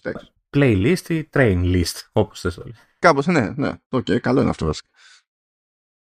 Λοιπόν, ε, workout APIs λέει που τέλος πάντων λέει, workout apis λεει που τελος παντων lεει workout apis λεει που τελος παντων λεει εχουμε καλύτερους αισθητήρες κίνησης σε Apple Watch Ultra και, και Series 8 όπου μπορούν να ανοιχνεύσουν λέει ε, απότομες αλλαγές σε κατεύθυνση και επιτάχυνση και αυτά τα δεδομένα μπορούν να πηγαίνουν πλέον σε developers και να τα χρησιμοποιούν σε εφαρμογές τους για να κάνουν δουλειά τέλος πάντων με δραστηριότητες όπως είναι το golf, ξέρω εγώ, το tennis κτλ. που προφανώς εκεί πιάνει τόπο το ότι αλλάζει κάποιος ε, απότομα κατεύθυνση, επιτάχυνση και, και Ε, και επίσης λέει, τώρα φέρνει ένα παράδειγμα εδώ, λέει για διάφορα training platforms, απλά αναφέρει ένα, το Training Peaks, λέει ότι τώρα μπορούμε εκεί πέρα να κάνουμε εισαγωγή των ε, προγραμματισμένων προπονήσεων ε, από εκεί κατευθείαν στο, στο workout app της Apple. Δηλαδή φτιάχνουμε αυτό που θέλουμε στο Training Peaks σαν πρόγραμμα και μπορούμε να το στείλουμε στο workout app ώστε να ξεκινήσουμε μετά από εκεί και να τρέχει το, το tracking. Ε, λοιπόν, θα σου πάρω και το Enterprise για να μην παραπονιέσαι και επειδή έχει και ένα βαθμό αστειότητας. OK. Okay. Λοιπόν, λέει τέλος πάντων εδώ πέρα ότι ε, καλά, λέει μπλα μπλα μπλα μπλα για το, το, το Apple Watch είναι φοβερό σε εταιρικό περιβάλλον και τα συναφή. Το ζήτημα, εντάξει, αυτό είναι τελείως τώρα κονσέρβα, αλλά λέει ότι στο WatchOS 10 λέει, προστίθεται τη δυνατότητα ε, να ρυθμιστεί η MDM που είναι Mobile Device Management Profile που αυτό ήταν λίγο πίκα προηγουμένως νομίζω ότι δεν γινόταν απευθείας σε Apple Watch ήταν μεγαλύτερη μανούρα για το IT της εταιρείας. Επίσης μπορείς να στήσεις VPN στο, στο Apple Watch αυτό μου φαίνεται πάρα πολύ είναι λογικό σε εταιρικό περιβάλλον αν φαίνεται πάρα πολύ αστείο το ότι μπορείς να στήσεις VPN σε Apple Watch Καλά θα πάει με την μπαταρία αυτό γενικά Καλά, ε, ούτως ή άλλως. Εντάξει, κύριε πολύ. Ναι. ε, μπορείς να, το, κομμα, το τμήμα του IT μπορεί να, κάν, να στείλει στην ουσία εταιρικές εφαρμογές που είναι custom εταιρικές εφαρμογές και δεν μπορεί να είναι μέσα από το App Store ε, στα, για, για εσωτερική χρήση, κατανάλωση κτλ. στα ρολόγια. Και αυτό εννοεί ότι μπορεί να το κάνει όπως και με τα τηλέφωνα και αυτά εξ αποστάσεως. Δεν είναι έλα εδώ, δώσε μου το τηλέφωνο και ξέρω εγώ τι. Ε, και πάει λέγοντας ε, και έχουμε κάτι ψηλά ακόμη για να τελειώσουμε με το WatchOS 10. Εντάξει, έχουμε, ουσιαστικά αυτά είναι αναμενόμενα. Έτσι, από τη στιγμή που είπαν ότι στο iOS 17 θα μπορείς να κατεβάζεις επιτέλους χάρτες για να τους ε, χρησιμοποιήσει offline. Ε, πλέον αυτή η λειτουργία περνάει και στο ρολόι. Θα μπορείς να χρησιμοποιήσεις τους κατεβασμένους χάρτες στο ρολόι για πλοήγηση, αλλά και για να βλέπεις λεπτομέρειες ε, για τα διάφορα μέρη κτλ. Ε, απλά λέει πρέπει να έχεις το τηλέφωνο ξέρεις, κοντά και ενεργοποιημένο, δηλαδή να το έχεις μαζί σου ουσιαστικά ε, για να λειτουργεί όλο αυτό το πράγμα. Ε, έχει εννοείται άλλη μια λειτουργία που από το iOS, αναγκαστικά ίσως, γιατί αυτά πρέπει να είναι παντού ίδια, έτσι, είναι το, το name drop, όπου ε, μπορείς να, να στέλνεις τα στοιχεία επικοινωνίας σου σε κάποιον χωρίς πολλά πολλά, έτσι, πλησιάζεις το ένα ρολόι δίπλα στο άλλο και πατάς μάλλον έχει ένα ειδικό complication από ό,τι βλέπω εδώ, το, το, το, My Card, δεν ξέρω πώς θα το μεταφράσουν στα ελληνικά. Ναι, δεν είναι όπως το τηλέφωνο που απλά φέρνεις μούρι με μούρι τα τηλέφωνα, ξέρω εγώ και τέτοια. Ναι, πρώτα πρέπει να πατήσεις το complication ναι. και μετά τα φέρνεις μούρι με μούρι τα ρολόγια για να στείλουν τα, τα στοιχεία. Οπότε... Το οποίο είναι λογικό από την άποψη ότι μπορεί κατά λάθος να έρθουν πολύ κοντά δύο ρολόγια. Πες ότι περπατάς δίπλα-δίπλα με τον άλλον τέλος πάντων και για κάποιο λόγο ένας ναι, το ναι, φοράει ναι, αριστερό, ναι. ο άλλος το φοράει δεξί. Έτσι, δεξί και γίνεται ένα by the way. Ε, ναι. Καλό είναι λοιπόν ότι το έχουν, το έχουν σκεφτεί τα μπαγασάκια. Mm. Εντάξει, θα μπορούσα να το κάνω κι αλλιώς. Να, να σε ρωτάει, θέλεις; Ξέρεις, θα πεις, εντάξει, δεν ξέρω ποιον ε, Μπορούσε να χρησιμοποιήσει την, την ανείχνευση επιτάχυνσης με το, που πιάνει πολλά G και να πρέπει να τον κοπανίσεις πριν να τον άλλο με το ρολόι. να, είναι, στο, να είναι crash detection, αλλά με το λάθος τρόπο. Τι έχουμε. Α, άλλη μια λειτουργία που έρχεται και αυτή από iOS αναγκαστικά, αναγκαστικά εισαγωγικά η λέξη, έτσι, είναι ότι θα μπορείς να βλέπεις ε, τα μηνύματα που σου αφήνουν, ε, τα βίντεο μηνύματα που σου αφήνουν ε, μέσω του FaceTime άμα δεν σε βρουν, θα μπορείς να τα βλέπεις στο ρολόι και λέει ότι πλέον επιτέλους ε, υποστηρίζει και ομαδικές κλήσεις ήχου όμως. Αυτό δεν γινόταν πριν, ναι. Να, ήχου όμως, έτσι, εντάξει, βίντεο δεν έχει κάμερα τώρα. Ε, και άντε να πάρω και το τελευταίο, θα έχουμε λέει follow-up στα reminders για, για τα φάρμακα. που σημαίνει ότι από ό,τι έχω καταλάβει είναι κάτι Είναι αυτό που σου είπε. Ναι, ναι, ναι, ναι. Απλά δεν ξέρω πόσο ξέρεις, custom, custom θα μπορείς να το κάνεις. Θα μπορείς να ορίσεις, λέει, αν, αν δεν πάρεις το φάρμακο ή ξεχάσεις, ξέρω εγώ, οτιδήποτε να το καταχωρήσεις το πήρες, θα σου στέλνει ε, αργότερα ειδοποίηση ότι ξέρεις ε, κάτι έχεις ξεχάσει, κάτω και τέτοια. Ε, και μπορείς να τα ορίσει και ως critical alerts αυτά. Οπότε να είναι σημαντικά και να μην τα, τα ξεχνάς ποτέ.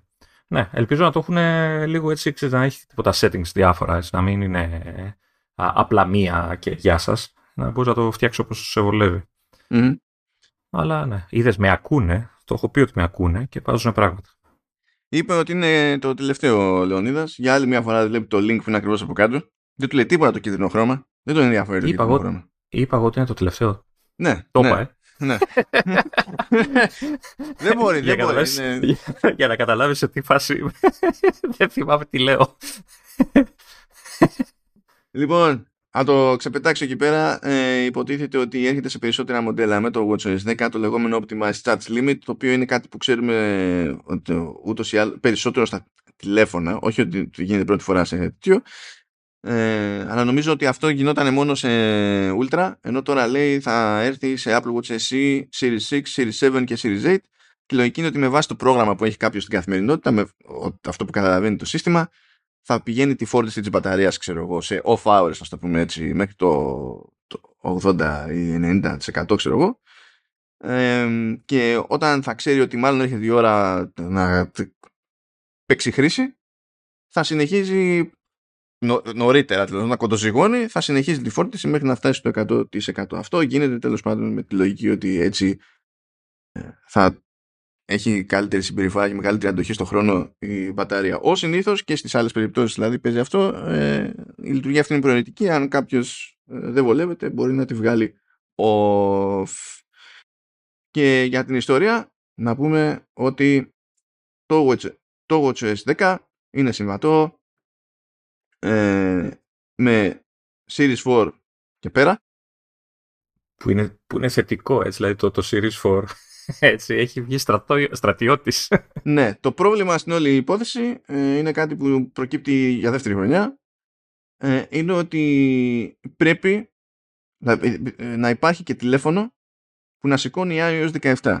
Άρα πρέπει να έχει κάποιος από 10S, 10R και πέρα. Διαφορετικά δεν μπορεί να κάνει το κόμπο. Δηλαδή μπορεί να αναβαθμίσει το, το ρολόι, αλλά δεν θα μπορεί να το χρησιμοποιήσει στην ουσία.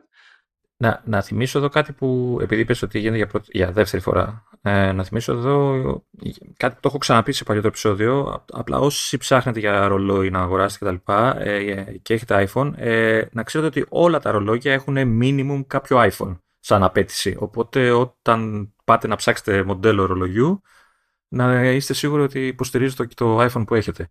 Αυτό. Δηλαδή πέρα από το λειτουργικό, ε, σου λέει minimum, ξέρω εγώ, iPhone 8, ξέρω εγώ, κάπως έτσι. Οπότε πρέπει να το, να το έχετε και για υπόψη σας και αυτό κατά την αγορά. Ακριβώς. Λοιπόν, και τώρα νομίζω ότι μπορούμε να περάσουμε σε iPadOS που εκεί πέρα υπάρχουν ε, πολλά πραγματάκια που όντως είναι κοινά με, με iOS 17 το οποίο είναι προβλεπέ. Άρα, άρα σε ποια διόδια τον έχουμε τώρα τον άνθρωπο; ε, πρέπει να έχουμε live activity εδώ, να βλέπουμε τι φτάνει. ε, τι να γίνει, πρέπει να έρθει το iOS 17 να κάνουμε το check-in που λέει και τέτοια γιατί αλλιώς δεν μας βλέπω. δεν θα, δεν θα βγάζει πάλι. Λοιπόν, let's πάμε για, για iPadOS 17. Ε, εδώ έχουμε μίξη, έχουμε μείγμα πραγμάτων. Είναι κάποια πράγματα που ανακοινώθηκαν για iOS 17 και έρχονται και σε iPadOS 17. Υπάρχουν και κάποια πράγματα όμως που στην ουσία την, ήταν εκκρεμότητες που υπήρχαν στο iOS 16 ας πούμε αλλά δεν είχαν φτάσει σε, σε iPadOS. Και μέσα σε όλα υπάρχουν και πραγματάκια τα οποία είναι και νεότερα και συγκεκριμένα για την περίπτωση του, του iPad. Ας πιάσω εκεί πέρα το ρημάδι το lock screen, διότι στην ουσία αυτά που είδαμε σε iOS 16 για την εξατομίκευση του, του, του, του lock screen έρχονται και σε iPad. Προφανώς ε, έτσι πρέπει να υπολογιστεί κάπως αλλιώς το πράγμα, δηλαδή να το δούμε γραφιστικά, γιατί είναι άλλος ο canvas που έχουμε, άλλο το πλαίσιο στο οποίο λειτουργούμε.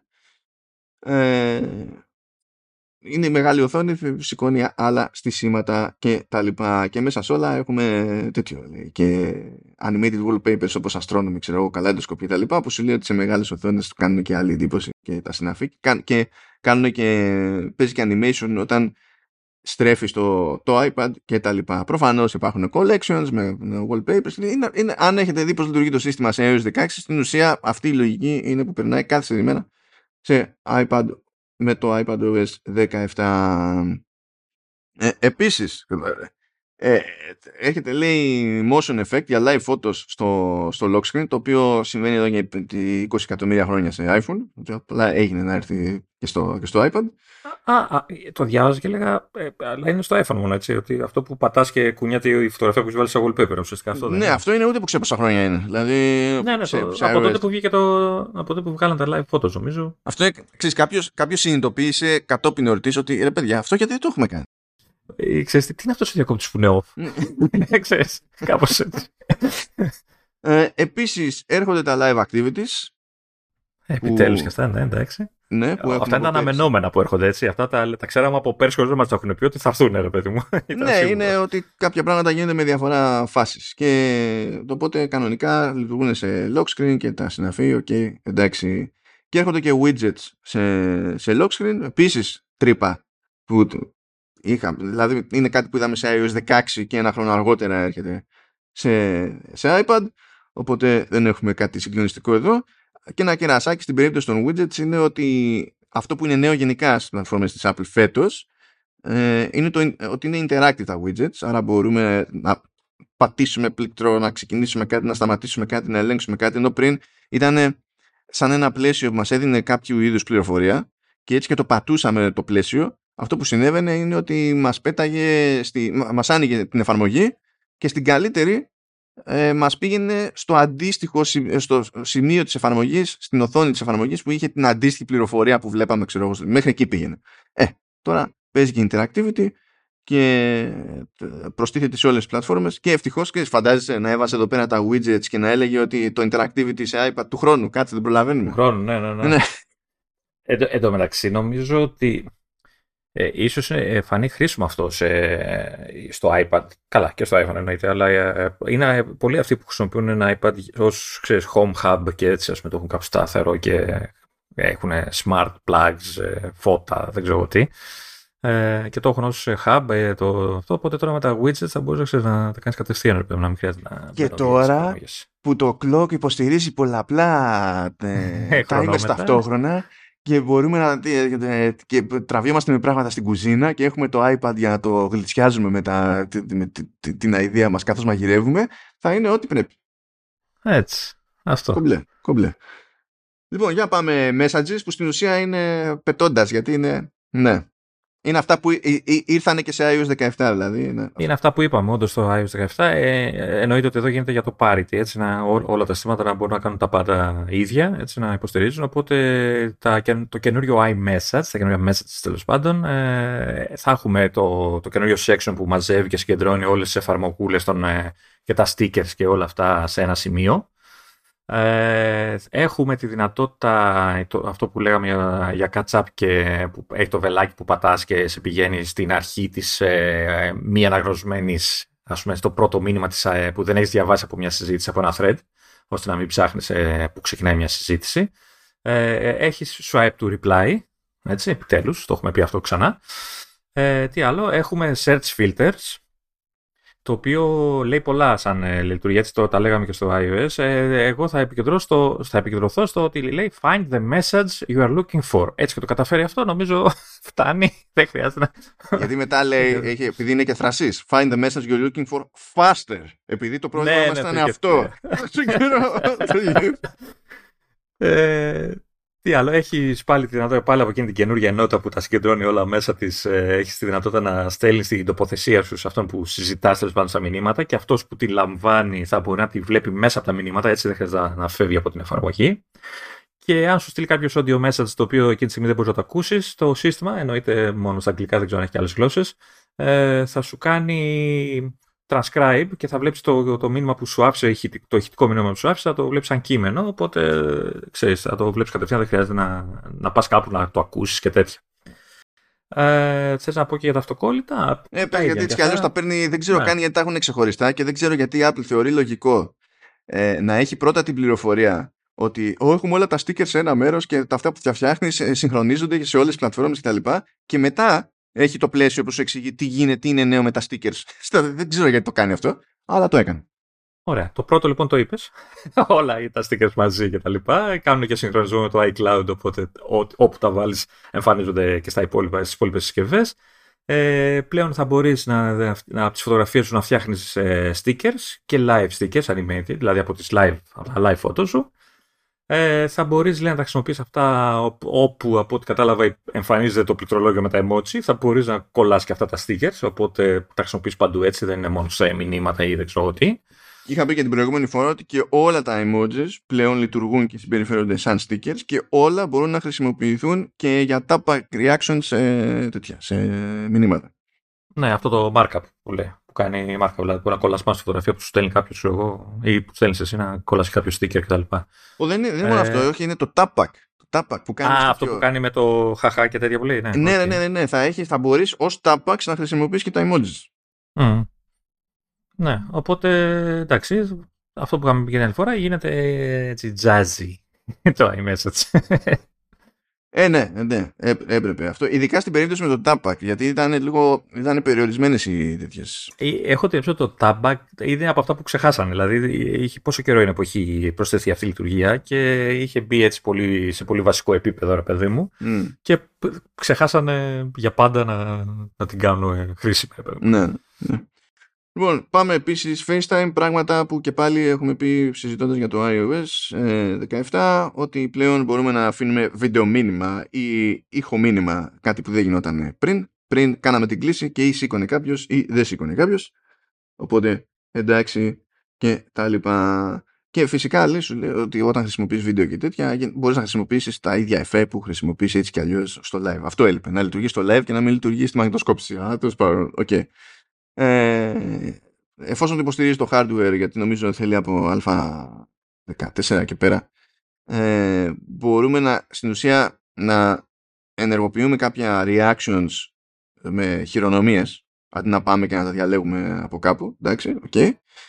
Ε, και σε αυτά τα reactions λέει ότι στην ουσία χρησιμοποιούν AR, 3D, ιστορίες και εντάξει, ok και όλο αυτό πηγαίνει και κουμπώνει και με τον ερχομό του FaceTime στο Apple TV μέσω continuity camera από την άποψη ότι ε, μπορούμε να χρησιμοποιήσουμε iPhone σε Apple TV για αυτή τη δουλειά αλλά μπορούμε να, στην τελική να χρησιμοποιήσουμε και κάποιο iPad. Ποιος θα πει χρησιμοποιώ iPad σε αυτή την περίπτωση δεν ξέρω αλλά γίνεται. Και στην τελική γιατί να μην γίνεται.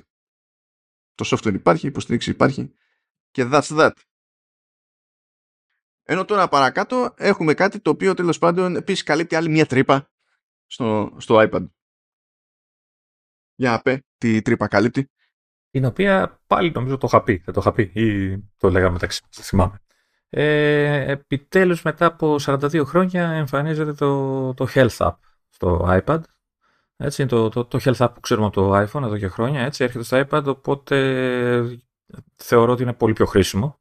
Εννοώ με την έννοια ότι ε, μεγάλη οθόνη, πιο απλωτά τα πράγματα, πιο βολικό, πιο πολύ πληροφορία μαζί ε, με μια ματιά, όλα αυτά θα, και θα υποστηρίζει τα, τα πάντα από όσα ξέρουμε και τα καινούργια και τα παλιά. Θα έχει και πώς το λένε, διαδραστικά γραφήματα, θα έχει trends, θα έχει highlights, θα έχει ε, να μπορείς να βάλεις reminders για τα φάρμακα, θα παρακολουθείς το, ε, τον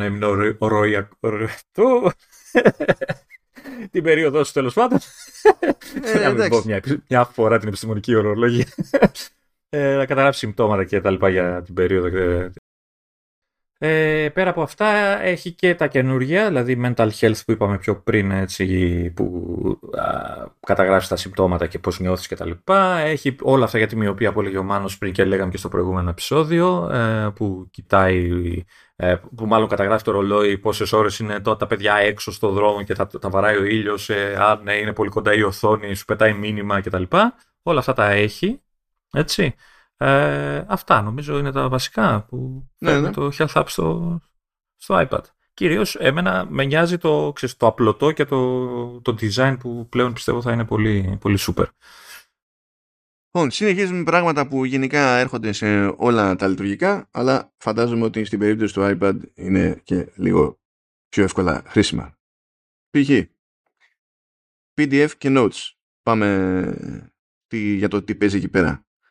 Ε, πλέον χρησιμοποιείται machine learning για ευκολότερο autofill σε έντυπα που στην ουσία ως ψηφιακά αρχεία δεν είναι μαρκαρισμένα τα text fields ότι αυτό εδώ είναι μέρος το οποίο συμπληρώνουμε ε, πηγαίνει το machine learning, καταλαβαίνει που διάλογο είναι, τι ισόη πληροφορία είναι και προτείνει και πράγματα για την αυτόματη συμπλήρωση κτλ.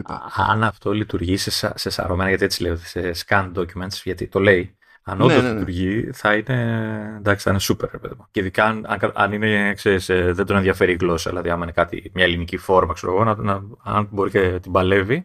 Ναι, εκεί μπορεί να μην πετυχαίνει το autofill, αλλά ας πιάνει τα text fields, ότι είναι text fields τέλος πάντων και το ναι. έχουμε μετά. Ναι. Γιατί εντάξει, τα, τα PDF, τα κανονικά που δεν είναι σαρωμένα, που είναι φτιαγμένα κανονικά, τα, τα ψιλοκαταφέρνει και τώρα ρε παιδί μου το autofill. Αλλά άμα καταφέρει και τα, τα κλειδωμένα, ας το πούμε, documents, έτσι που είναι σαρωμένο και είναι φωτογραφία ουσιαστικά, αν το καταφέρει αυτό θα είναι super. Ε, υποτίθεται ότι η εφαρμογή Notes θα πηγαίνει καλύτερα με, PDF. Τα είχαμε πει αυτά τα πράγματα. Απλά ε, στην περίπτωση του iPad έχουμε Εντάξει, είναι λίγο αλλιώς από την άποψη ότι το annotation στο, στο iPad είναι πιο εύκολη υπόθεση λόγω Apple και ακόμη πιο εύκολη υπόθεση στην περίπτωση που έχουμε Apple Pencil, έτσι, που, κάτι που δεν ισχύει στις άλλες πλατφόρμες. Οπότε μπορούμε λέει να πάμε και να προφανώς να πάμε και να σημειώσουμε και να γράψουμε κατευθείαν πάνω με Apple Pencil και, και τα λοιπά. Και αλλάζει τέλος πάντων αντί να είναι ένα πράγμα σαν αρχείο το οποίο παρουσιάζεται σαν να είναι ένα, ένα link preview συνήθως, ένα PDF αν το πετάξουμε στο note, εμφανίζεται κανονικά τέλος πάνω το, το PDF και τα λοιπά. Είπαμε για το, για το linking μεταξύ διαφορετικών notes. Να θυμίσω ότι δεν, αυτό δεν πήγαινε πακέτο με backlinking, δηλαδή όταν συνδέσουμε το α με το β δεν σημαίνει ότι πάμε στο β και από εκεί υπάρχει έτοιμο link μας οδηγεί πίσω στο α. Ε, δεν πηγαίνει μέχρι εκεί αυτή η φάση. Τουλά, τουλάχιστον είδα ότι, ότι μπορείς να βάλεις εσύ χειροκίνητα. Και χειροκίνητα βάζεις ό,τι θέλεις, ε, βέβαια. ναι, ναι. Αφού αυτό που σου βάζει, αφού, ε, αυτό που ήρθε είναι το χειροκίνητο. Τι θα σου πει, δεν σε αφήνω να κάνεις ναι. από την ανάποδη χειροκίνητα, είναι δυνατόν. ε, collaboration σε PDF και τα λοιπά σε πραγματικό χρόνο. Και αυτό, αυτό το εννοεί με τη λογική ότι γίνεται και μέσα στο ίδιο το note. Το, το note έτσι, το λέει με αυτή, τη, με αυτή τη λογική. Όχι ότι προηγουμένως δεν γινόταν.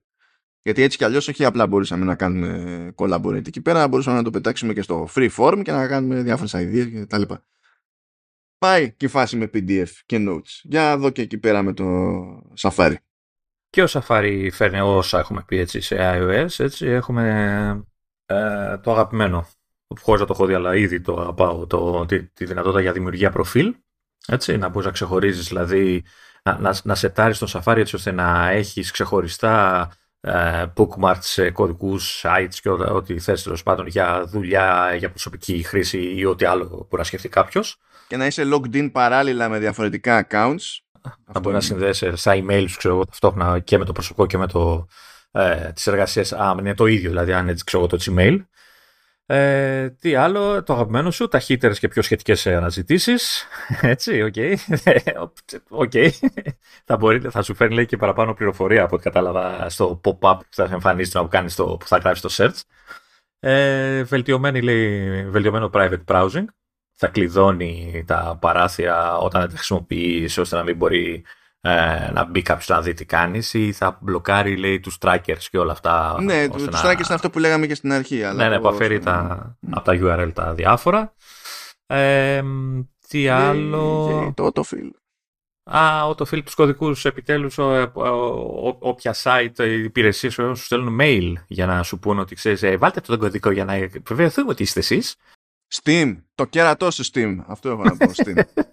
Συνεχίζουμε. Παλιά το, το, είχαμε αυτό, το είχαμε αυτό από τα, από τα μηνύματα. Όταν, ό,τι έρχονταν σε μήνυμα, θεωρητικά είχες μια μεγάλη πιθανότητα να το καταλάβει το σύστημα και να, να στο φέρει αυτόματα. Mm-hmm. Πλέον αυτό το σύστημα μεταφέρεται και στο mail, οπότε yeah. Θα ήθελα πάρα πολύ αυτά τα πράγματα να υποστηρίζονται και από third parties ε, εφαρμογές, έτσι. Ε, Spark.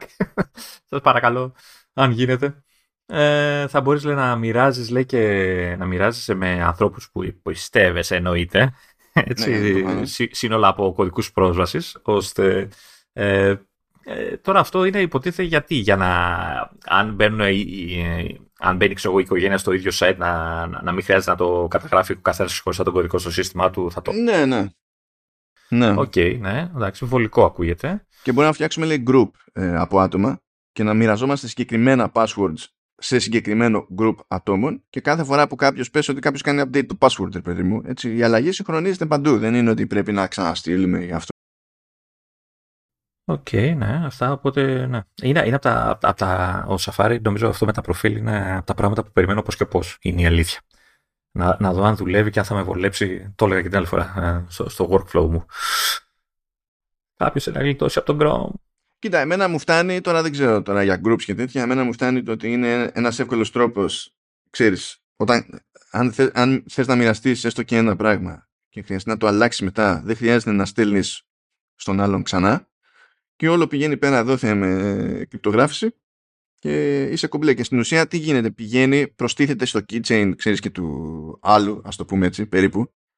Δεν χρειάζεται να σημειώσει κάτι κάπου. Δεν χρειάζεται να σώσει κάτι κάπου και όταν θα πάει να κάνει login κάπου θα το βγάλει στο auto ναι, ναι, ναι, Δεν έχει αυτό τώρα να ανοίγουμε τρύπες από εδώ και από εκεί. Λοιπόν, για το πληκτρολόγιο, ότι είπαμε και για, και για iOS 17, διότι στην ουσία έχει αλλάξει σε γλώσσες που δεν μας. Καλά, τα αγγλικά δεν είναι ότι δεν μας αφορούν ως γλώσσα στην πληκτρολόγηση, αλλά τέλος πάντων, okay. Αλλά δεν μιλάμε για ελληνικά εδώ συνήθως. Ότι έχουν περάσει σε, σε language models, οπότε λειτουργεί τελείως αλλιώς το, το σύστημα της αυτόματης διόρθωσης και των προτάσεων που παρέχονται και για επόμενη λέξη, αλλά και για τη συμπλήρωση ολόκληρης πρότασης πλέον. Και οι πρώτες εντυπώσεις από αυτό, από developer beta, είναι ότι είναι με τη μία πύρος καλύτερο. Με, με, με τη μία. Δηλαδή ότι δεν υπάρχει σύγκριση, ότι πλέον είναι ξεκάθαρα και συστηματικά χρήσιμο το, το, το νέο σύστημα. Άμα βρει ποτέ το δρόμο του και στα, και στα ελληνικά, θα δούμε. Ε, επειδή αυτό ήταν ε, ψηλό, πάμε εκεί πέρα και στο freeform. Εδώ πέρα υποτίθεται ότι έχουμε νέα εργαλεία, λέει, όπως τέλος πάντων. Ε, πες το πινέλο φάση με φάση τέμπερα, τι λέει. Ε, νερομπογιά. Νερομπογιά, ναι, εντάξει, δεν δε μου έρχονταν τώρα, τι να γίνει. Ε, τέτοιο άλλο για για, για καλλιγραφία, highlighter που είναι... Τι, τι καλλιγραφία; πενή, πενή. Ε, καλλιγραφή, πεν, πενή, πενή καλλιγραφία. Ε, να, τέλος πάντων, να αλλάζουμε, μπορούμε να αλλάξουμε το πλάτος, τέλος πάντων, το, σαν να λέμε το, το βάρος στο, στο πεν. Ε, και τέλος πάντων στη φάση του brainstorming έχουμε χαράκα ιστορίες και τα λοιπά. Εντάξει, shape recognition, ώστε να κάνουμε κάτι με το χέρι και να αντιλαμβάνεται ότι είναι τετράγωνο και να το κάνει κανονικό τετράγωνο, κάτι που υπάρχει σε Max και τέτοια, αλλά δεν υπήρχε στο freeform συγκεκριμένα ε, και διάφορα τέτοια πραγματάκια. Ε, νομίζω υπήρχε και στα notes, ε, στα notes δεν υπήρχε στο το ναι, χειρόγραφο. Υπήρχε σε διάφορες μπάντες, αλλά δεν υπήρχε ακόμα στο freeform για κάποιο λόγο. Δηλαδή, ακόμα και στο ίδιο σύστημα που το έκανε σε άλλες εφαρμογές, στο freeform δεν το, δεν το έκανες Απλά σχημάτισες αυτό που σχημάτισες. Αυτά τα συστήματα δεν θα μπορούσαν να τα έχουν ως κεντρικά συστήματα ώστε να τα παίρνουν όλες οι εφαρμογές που έχει νόημα να τα πάρουν αυτόματα. Θεωρητικά ναι, αλλά δεν ξέρω πώς είναι φτιαγμένα γιατί αν είναι φτιαγμένα με άλλο framework. Αυτό θα έπρεπε κάπως λίγο να το σκέφτονται. Γιατί εντάξει, Α πούμε τώρα το freeform θα τα είχε κατευθείαν ας πούμε, αυτά που υπήρχαν στο Notes. Ναι, παιδί μου, αλλά άμα είναι φτια... στημένα σε άλλα frameworks.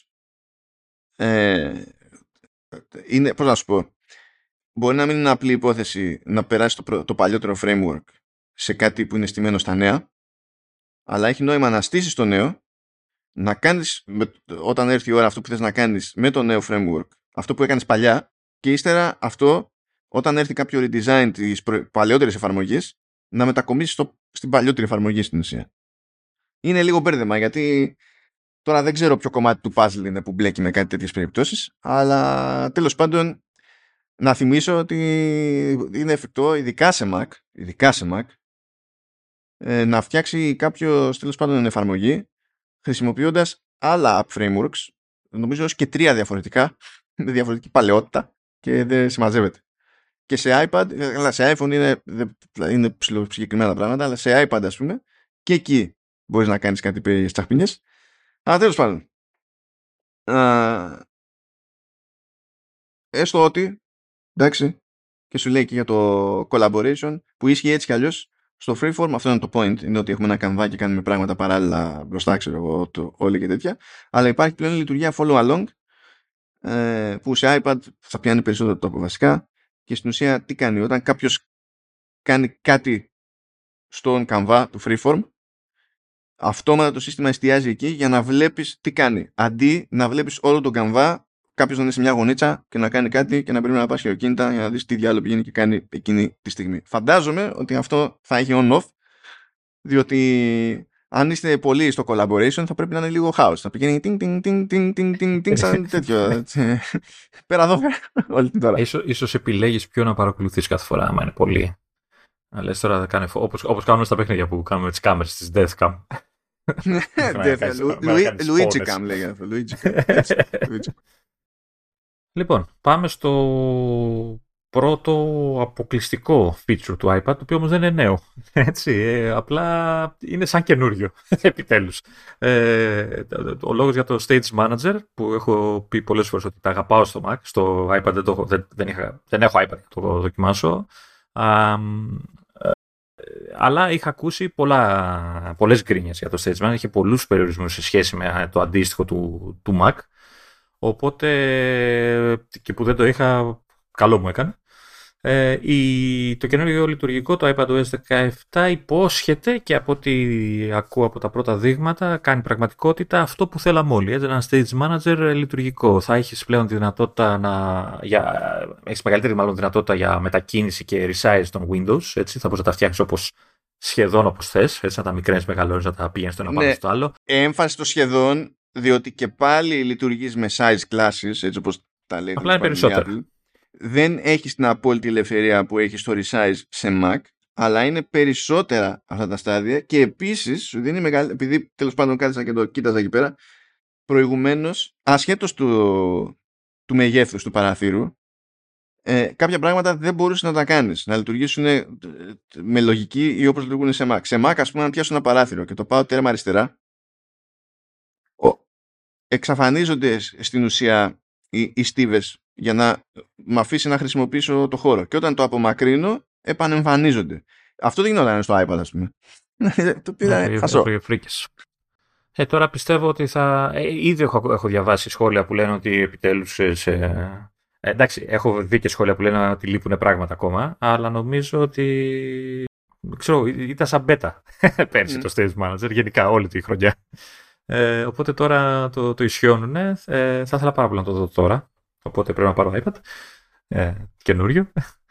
Ε, οπότε ναι, ε, ήτανε, δεν ήταν καινούριο feature, καινούριο καινούριο, αλλά είναι σαν καινούριο γιατί τώρα λειτουργεί όπως πρέπει, ρε παιδί μου, όπως σχεδόν πρέπει. Έτσι. Ε, άντε να πω κι άλλο ένα, ότι πλέον θα μπορείς, από ό,τι, από όπως το γράφει, δεν είναι πολύ σαφές, ε, θα μπορείς να χρησιμοποιήσεις ε, την κάμερα που έχεις μπορεί να έχει σε μια οθόνη εξωτερική έτσι, για FaceTime αντί της κάμερας του iPad, υποθέτω. Έτσι, αυτό... ναι, ναι, ναι. Σου λέω ότι αν κουμπώσεις το iPad σε οθόνη που έχει δική της κάμερα, θα μπορείς, άμα θες, να χρησιμοποιήσεις την κάμερα της οθόνης.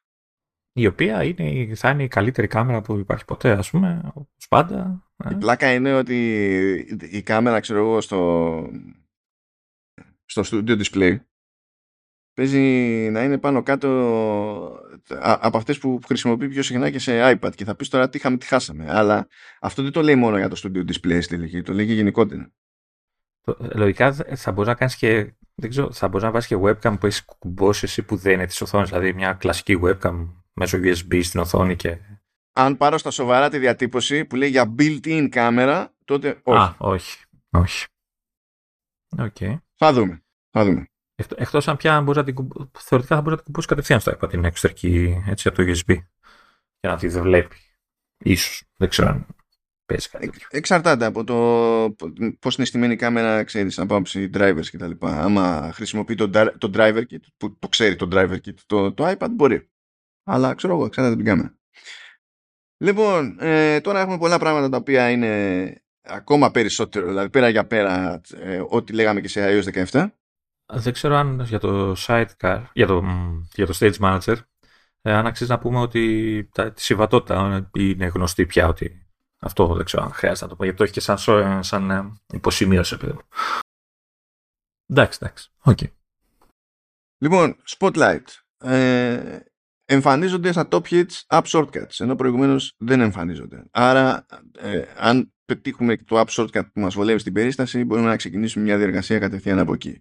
Λέει Rich Visual Results. Ε, έχουν αλλάξει και τα εικαστικά για να εμφανίζονται τέλος πάντων ε, πιο ευανάγνωστες και πιο μαζεμένες πληροφορίες. Θα δούμε αυτό που είναι στην πράξη. Ε, σε συμβατό hardware και κατ' επιλογή, δεν είναι υποχρεωτικό αυτό το πράγμα, μπορούμε να ενεργοποιούμε Siri χωρίς να έχουμε και το Hey μπροστά. Ε, και επίσης, τέλος πάντων, μπορούμε να κάνουμε back-to-back requests, ε, δηλαδή να πούμε κάνε το τάδε και καπάκι κάνε το τάδε και καπάκι κάνε το τάδε, αντί να ξεκινάμε νέο request τέλος πάντων κάθε φορά. Τώρα, επίσης δεν ξέρω τι όριο έχει αυτό το πράγμα. Αυτό, έτσι δεν ξέρω, για πολλά τάβε είπες και δεν ξέρω μήπως φτάνει στα δύο και τέρμα. Με αυτό θα το δούμε στην πράξη, δεν γίνεται να το μάθεις αλλιώς. Μα, μάθαμε, καθόλου, μάθαμε καθόλου για τις γλώσσες αν έχουμε καμιά έκπληξη που δεν έχουν πει τίποτα; Όχι, δεν έχει αλλάξει κάτι σε υποστήριξη εκεί πέρα. Δεν έχει αλλάξει κάτι. Α, από AirPlay, ό,τι είχαμε πει και σε iOS, Smart Device Suggestions στην ουσία και καλά Πώς, πώς είναι όταν πάμε να κάνουμε share κάτι σε, σε μήνυμα και μας βγάζει προτάσεις σε contacts από διαφορετικές εφαρμογές για μηνύματα κτλ. Φαντάζομαι τέτοια φάση είναι ότι με βάση το τι κάνουμε συνήθως που πετάμε με AirPlay κάτι θα κοιτάζει να κάνει μια κατάταξη εκεί κτλ. Ε, και εξού και η, η, λίστα των συμβατών συσκευών ε, λέει εμφανίζεται βάσει relevance τέλος πάντων ε, και πάει λέγοντας OK και Airplay στα ξενοδοχεία εφόσον κάνουν τον κόπο τα ξενοδοχεία και τα λοιπά. Επίσης θα κάνω ξεπέντα τελείως. Καλά, αυτά θέλουν τέλος πάντων. Αυτό κανονικά θέλει και για την παρτάρα του. Αλλά τα έχουμε πει και στο iOS 17 στο προηγούμενο επεισόδιο για τα AirPods και συγκεκριμένα κυρίως, δηλαδή τα περισσότερα από αυτά είναι για AirPods Pro δεύτερης γενιάς που έχουμε το, το Adaptive Audio τη δυνατότητα με, να ρυθμίσουμε με ένα κλικ στο, στο, στο στυμπόνα τέλος πάντων να κάνουμε mute and mute την πάρτη μας ε, το, αυτό λειτουργεί και σε AirPods ε, τρίτης γενιάς και τα AirPod Max μία γενιά υπάρχει εκεί πέρα έτσι αλλιώς. Το Adaptive Audio όμως που είναι συνδυασμός transparency και του noise cancellation ε, θέλει AirPods Pro δεύτερης γενιάς ε, στα AirPods Pro δεύτερης γενιάς στάζουν και πιο αξιόπιστη αυτόματη αλλαγή πηγής μεταξύ συσκευών Apple κτλ. Να το δούμε αυτό. Ε, και επίσης προβλεπέ τα πράγματα όπως από iOS σε θέματα ναι, απορρίτου και ασφαλείας που από τη μία σου λέει για το communication safety που προσπαθεί να πάρει χαμπάρι ε, φωτογραφίες και βίντεο που περιλαμβάνουν ευαίσθητο ε, περιεχόμενο ε, και ε, πιάνει και το photopicker που το photopicker το χρησιμοποιούν και εφαρμογές τρίτων μηνύματα FaceTime ε, τα posters στο, που μπορούμε να φτιάξουμε πλέον ε, σε iOS 17 μεριά ε, κυρίως για, το, για τις επαφές μας και τα λοιπά, τα τσεκάρει όλα αυτά τα πράγματα, μπορεί να βγάλει προειδοποίησεις, να τα κάνει θολά και να, διαλέξουμε εμείς μετά αν και τι και πώς. Αυτό είναι προαιρετικό, δεν είναι τέτοιο, εντάξει. Ε, επίσης ε, είχαμε πει για τις φωτογραφίες. Τώρα μπορούμε να πούμε σε μια εφαρμογή ότι ε, έχεις πρόσβαση όχι σε αυτό το άλμπουμ ή σε όλες τις φωτογραφίες αλλά σε συγκεκριμένες αυτές τις φωτογραφίες. Αντίστοιχα σε εφαρμογές που έχουν να κάνουν με ημερολόγιο μπορούμε να τους πούμε ότι έχεις το ok να προσθέσεις event στο ημερολόγιο μου αλλά χωρίς αυτό να σημαίνει ότι έχεις τη δυνατότητα να διαβάσεις κάτι άλλο στο ημερολόγιο μου. Ε, και τέλος πάντων ε, μπορούμε να κάνουμε διαχείριση του lockdown mode που πιάνει αυτή τη φορά και το Apple Watch από σπόντα. Πάνε και αυτά τα τελείως προβλεπέ, αλλά θα συνεχίσουμε πραγματάκια που κινούνται στο ίδιο μήκος κύματο και στην ουσία είναι όπως τα πάμε και στο iOS 17. Γι' αυτό τα λέμε πιο γρήγορα. Αν θέλετε πιο λεπτομέρεια, αναγκαστικά στο προηγούμενο επεισόδιο. Ωραία. Οπότε τι, accessibility, έτσι. Ε, Λοιπόν, εδώ έχουμε το Assistive Access, το οποίο ουσιαστικά τι κάνει, παίρνει τις εφαρμογές και τις εμπειρίες. Αυτά είναι που ανακοίνωσε πριν το WWDC. Mm, Και εκεί, αυτά δεν τα είπαμε στο, στο iOS 17, το προηγούμενο επεισόδιο, γιατί τα είχαμε καλύψει το, μέσα στο Μάιο που τα είχαν ανακοινωθεί. Οπότε θα πρέπει να ψαχτείτε πιο πίσω για λεπτομέρειες. Πουλάς και άλλα επεισόδια. Μπράβο, εύχε. Ε, Τέλος πάντων, λοιπόν, έχουμε το Assistive Access, το οποίο ουσιαστικά κάνει απλοποιεί τις ε, όποιες εφαρμογές και αφήνει βασικές λειτουργίες, ώστε να είναι πιο εύκολο να τις χειριστούν άνθρωποι που έχουν κάποιο πρόβλημα νοητικό κτλ. Ε, το personal voice, το οποίο έχει ακουστεί και αρκετά, έτσι, ε, που σου επιτρέπει να φτιάξεις, μάλλον το σύστημα ακούει τη φωνή σου και ε, μπορεί μετά από λίγη, ε, νομίζω πόσα λεπτά είχαν πει ένα τεταρτό. 15 λεπτά training θέλει. Να, θέλει μια διαδικασία για να, να μάθει τη φωνή σου και μετά ουσιαστικά δημιουργεί μια φωνή συνθετική, η οποία μοιάζει πολύ με τη δική σου και αυτό βοηθάει πολύ σε καταστάσεις που κάποιος άνθρωπος κινδυνεύει να χάσει τη φωνή του ή δεν ξέρω τι άλλο πρόβλημα μπορεί να παίξει, οπότε ξέρεις, διατηρεί τη φωνή του έστω και συνθετικά. τι άλλο, point and speak, point and speak. Ε, αν θυμάμαι καλά είναι αυτό που στρέφεις με το, τη συσκευή σε κάποιο αντικείμενο και σου λέει η συσκευή ποιο αντικείμενο είναι αυτό που, που βλέπει από την κάμερα, ας πούμε. Οπότε Όχι απλά που το βλέπει, το δείχνεις. Δηλαδή, δείχνεις εσύ με το δάχτυλο, κρατάς τη συσκευή μπροστά και ε, το, σου λέει εκείνη τώρα το τηλέφωνο, σου διαβάζει την ένδειξη που του δείχνεις. Πρέπει να το δείξεις ή το καταλαβαίνει και από στρέφοντας την κάμερα απλά; Όχι, αυτό, αυτό το καταλάβει. Αλλά το θέμα είναι ότι ε, προηγουμένως μπορούσε να καθίσει και να σου λέει ένα-ένα αυτά που καταλαβαίνει. Αλλά αυτό σε καθυστερεί. Ενώ τώρα μπορείς να πας να του δείξεις και να σου πει αυτό. Ναι, άμα δεν βλέπεις κάτι καλά, δηλαδή να σου πει τι είναι αυτό που, που βλέπεις. Ναι, δηλαδή, γιατί μπορεί να ξέρεις που πέφτει τέλος πάντων ή να υποψιάζει mm. που πέφτει, αλλά να θες να το σιγουρέψεις τέλος πάντων. Να. Ή, ή, ή, μπορεί, να το, μπορεί να μην βλέπεις και να θες να το πάρεις χαμπάρι ακουστικά, ρε παιδί μου. Οπότε να ξέρεις τα λιμέρια, τα καρατόπια, άμα είσαι τυφλός. Οπότε στο περίπου να δείξεις προς το σωστό σημείο, να σου πει ποιο είναι αυτό, να προσανατολιστείς με τη μία και να ξέρεις. Α, είμαι, άρα πάω στο διπλανό, ξέρω εγώ, γιατί θυμάμαι ότι είναι στο διπλανό. Όλα αυτά είναι βοηθήματα, ρε παιδί μου. Ε, βελτιώσεις, θα, βελτιώσεις έχουμε και στο AirDrop, έτσι όπως και στο iOS. Ε, λειτουργία, ε, βελτιώσεις που θα έρθουν αργότερα, όπως λέει η, η σελίδα της Apple. Έτσι. Θα μπορεί πλέον θα, να, να ξεκινάς εσύ το, τη μεταφορά του ε, μέσω AirDrop του περιεχομένου σου και μπορείς να φεύγεις, να απομακρύνεσαι και δεν θα κόβεται η μεταφορά, θα συνεχίζεται μέσω, μέσω του δικτύου. θα, αυτό ουσιαστικά, ναι, θα, και μάλιστα και με πλήρη ποιότητα και, και τα λοιπά και τα λοιπά. Οπότε, ναι, αν δεν χρειάζεται δηλαδή να είσαι δίπλα στον άλλον, αν, αν δηλαδή σε παίρνει από τα δεδομένα σου, ξεκινάς την αυτή και σε σηκώνεις και φεύγεις κτλ. Όχι, δεν έχει. Τι σε παίρνει από τα δεδομένα σου; Δεν είναι, είναι άσχετο αυτό. Γιατί άμα, άμα σου τρώει data. Μα δεν, πάει, δεν θα πάει. Θα, το ότι θα πάει μέσω δικτύου δεν σημαίνει ότι θα κοιτάζει άμα είσαι σε δίκτυο κινητής και θα δίνει πόνο. Σημαίνει ότι θα το κάνει με το βέλτιστο τρόπο στο παρασκήνιο όποτε. Ναι, ε, ναι, και άμα έχεις και data θα είναι και στο δίκτυο κινητής. Αυτό εννοώ.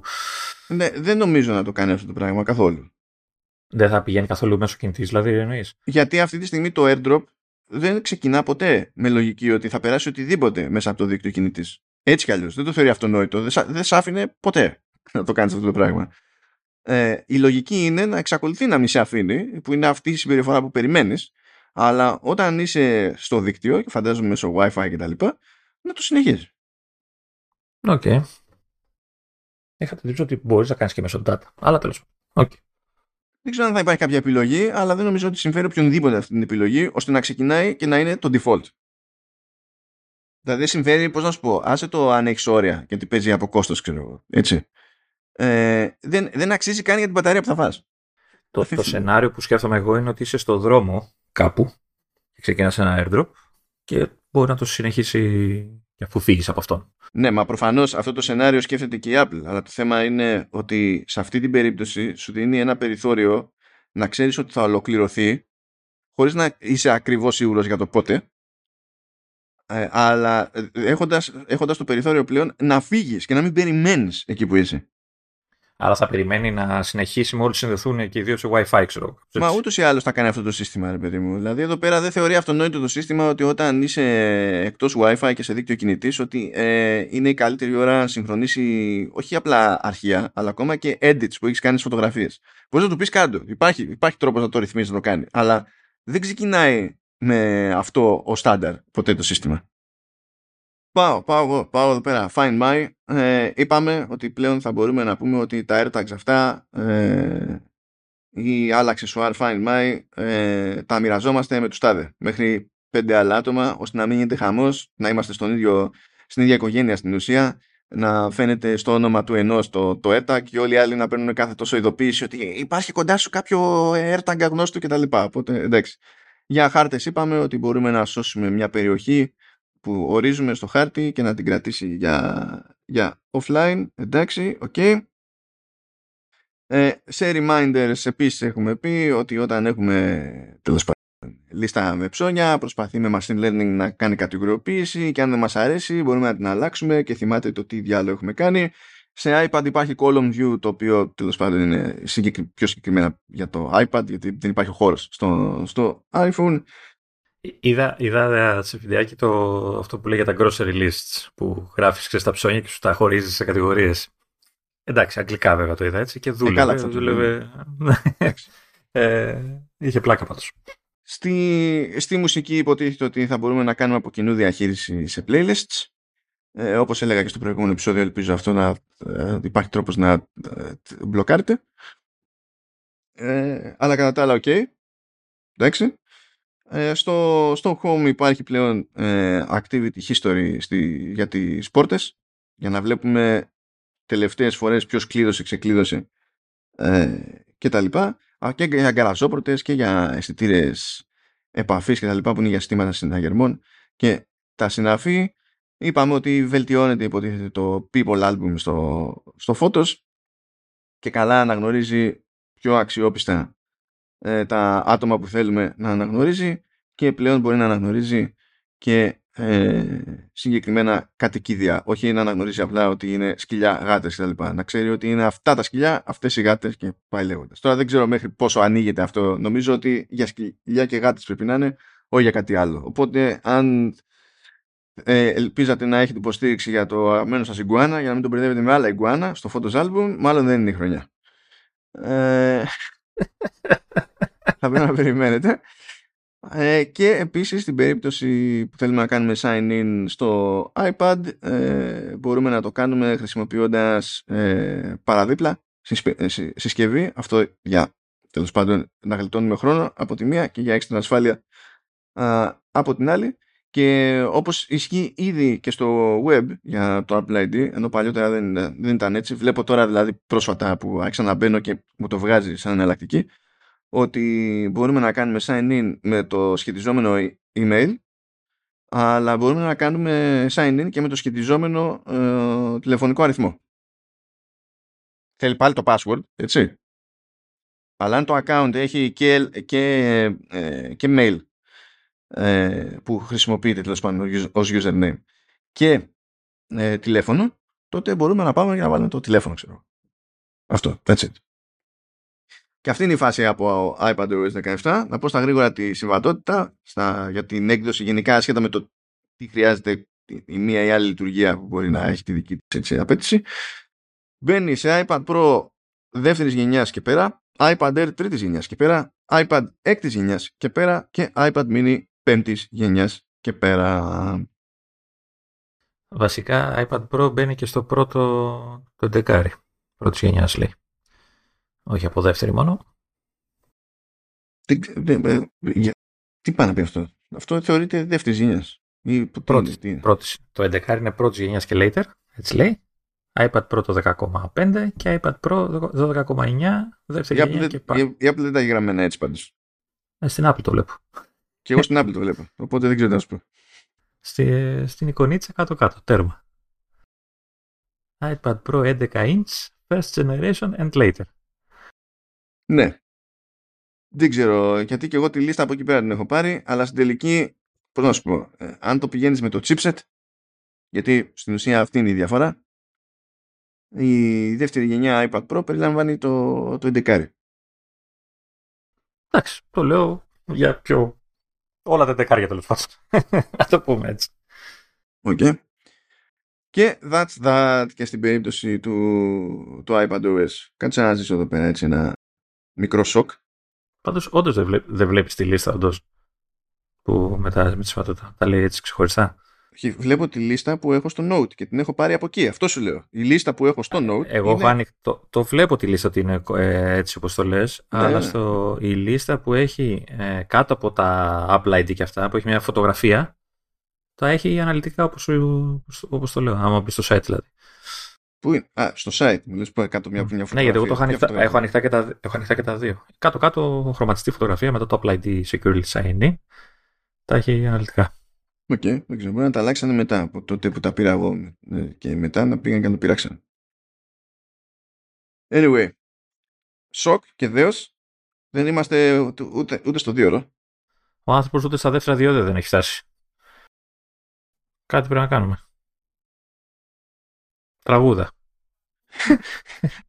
Εμείς φταίμε που όλα είναι τα ίδια τώρα. Τι να κάνουμε.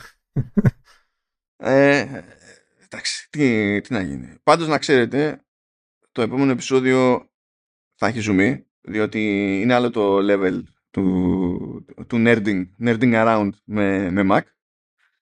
Και δυστυχώς για εσάς θα πρέπει να ασχοληθούμε στην περίπτωση του Mac με το Game Porting Tool. Και εκεί θα ξεκινήσουμε και θα τελειώσουμε πότε. Εγώ λέω να κάνουμε, να κάνουμε και ένα τρίωρο επεισόδιο για το tvOS. Το, την επόμενη φορά, καλώς εγώ των πραγμάτων, θα καλύψουμε και το tvOS. Το οποίο tvOS δεν έχει καν σελίδα στα σοβαρά, ξέρω εγώ, στο site της Apple και χρειάστηκε έξτρα κόπος να μαζέψω ό,τι έχει προλάβει να ακουστεί για αλλαγές στο tvOS γιατί τι κάνανε στην παρουσίαση, πήγανε και το κολλήσανε σε ένα section που ήταν audio and home το οποίο audio είχε τα AirPods μέσα, το Home είχε το, το, το, το, tvOS αλλά και τα απέριξε εκεί περί AirTags ιστορίες που έχουμε πει τώρα ότι υποστηρίζονται στα επιμέρους λειτουργικά κτλ. Ήταν λίγο χάος το, το πράγμα εκεί πέρα. Και δεν είναι και είναι και η πλάκα ότι αυτή τη φορά δεν είχε ρε παιδί μου fancy μεταχείριση το tvOS αλλά μπήκε στην παρουσίαση και έχει κάποια καινούργια πράγματα. Ενώ πέρυσι ε, δεν είχε αρθρώσει καν κανένας την έννοια tvOS πάνω στην παρουσίαση. Δεν είναι σαν να μην υπήρχε, ας πούμε, καθόλου. Και μόνο, και μόνο το FaceTime που βάλανε αξίζει. Ναι, ναι, ναι. Αλλά είναι και κάποια άλλα εκεί πέρα ψηλά. Ε, και θα τα, θα, τα, θα τα πούμε εκεί πέρα. Όταν, όταν έρθει η ώρα, εγώ λέω να σας αφήσουμε εδώ, να ευχαριστήσετε εσείς την τύχη σας, να ευχαριστήσουμε και εμείς τη δική μας, γιατί δεν νομίζω ότι υπολογίζαμε ότι θα τη βγάλουμε έτσι και μεταξύ μας. Ναι, ε, είναι, ίσως πιο, ήταν πιο πολλά τα κοινά από όσο περιμέναμε, από όσο νομίζαμε. Ναι, καλά. Λογικό, αλλά ναι. Μα, μα, το πήγαμε εκεί πέρα πιο, πιο αέρα σαν, σαν πράγμα. Καλά είναι αυτά. Καλά είναι αυτά. Γιατί, παιδιά, κάποια στιγμή θα τελειώσουμε με την κάλυψη των λειτουργικών και θα συνειδητοποιήσουμε ότι έχουμε 100.000 ανακοινώσεις για το Apple TV Plus, 42 παιχνίδια στο Apple Arcade. Έλα, σταμάτησα. Ακυρώνονται πράγματα στο Apple TV Plus, οπότε εντάξει. Μειώνονται. εντάξει. Οπότε θα σας αφήνουμε στην ησυχία σας ή στα διόδια σας, δεν ξέρω. Όπου βρίσκεται ο καθένας, όπου έχει προλάβει να φτάσει. Και θα τα πούμε κανονικά την επόμενη εβδομάδα, σίγουρα με macOS ονόμα και tvOS 17 και θα δούμε τι άλλο θα έχει, αν έχει νόημα να σφίξουμε εκεί στο συγκεκριμένο μενού. Τα save μας και καλά να περνάμε όλοι μαζί. Και τα, και τα σκεύη μας, όχι μόνο τα save μας. Δεν ξέρω, ήμουν ανάμεσα στο να πω κάτι για τον θρηλυκό σκευομορφισμό ε, ε, ή, ή, ή, να κάνω ένα mental image έτσι, να έχουμε στο κεφάλι μου με σκεύη που βρίσκουν τον δρόμο προς το κεφάλι σου, Λεωνίδα. Δεν ξέρω. Ή, ή μπορώ να συνδυάσω τα δύο και να προσπαθήσω να σκεφτώ εσένα με σκευομορφισμό. Δεν ξέρω σε τι θα έπρεπε να μεταμορφωθείς για να μοιάζεις. Θες να γίνεις τσαγέρα; Θες να γίνεις τηγάνι; Ε.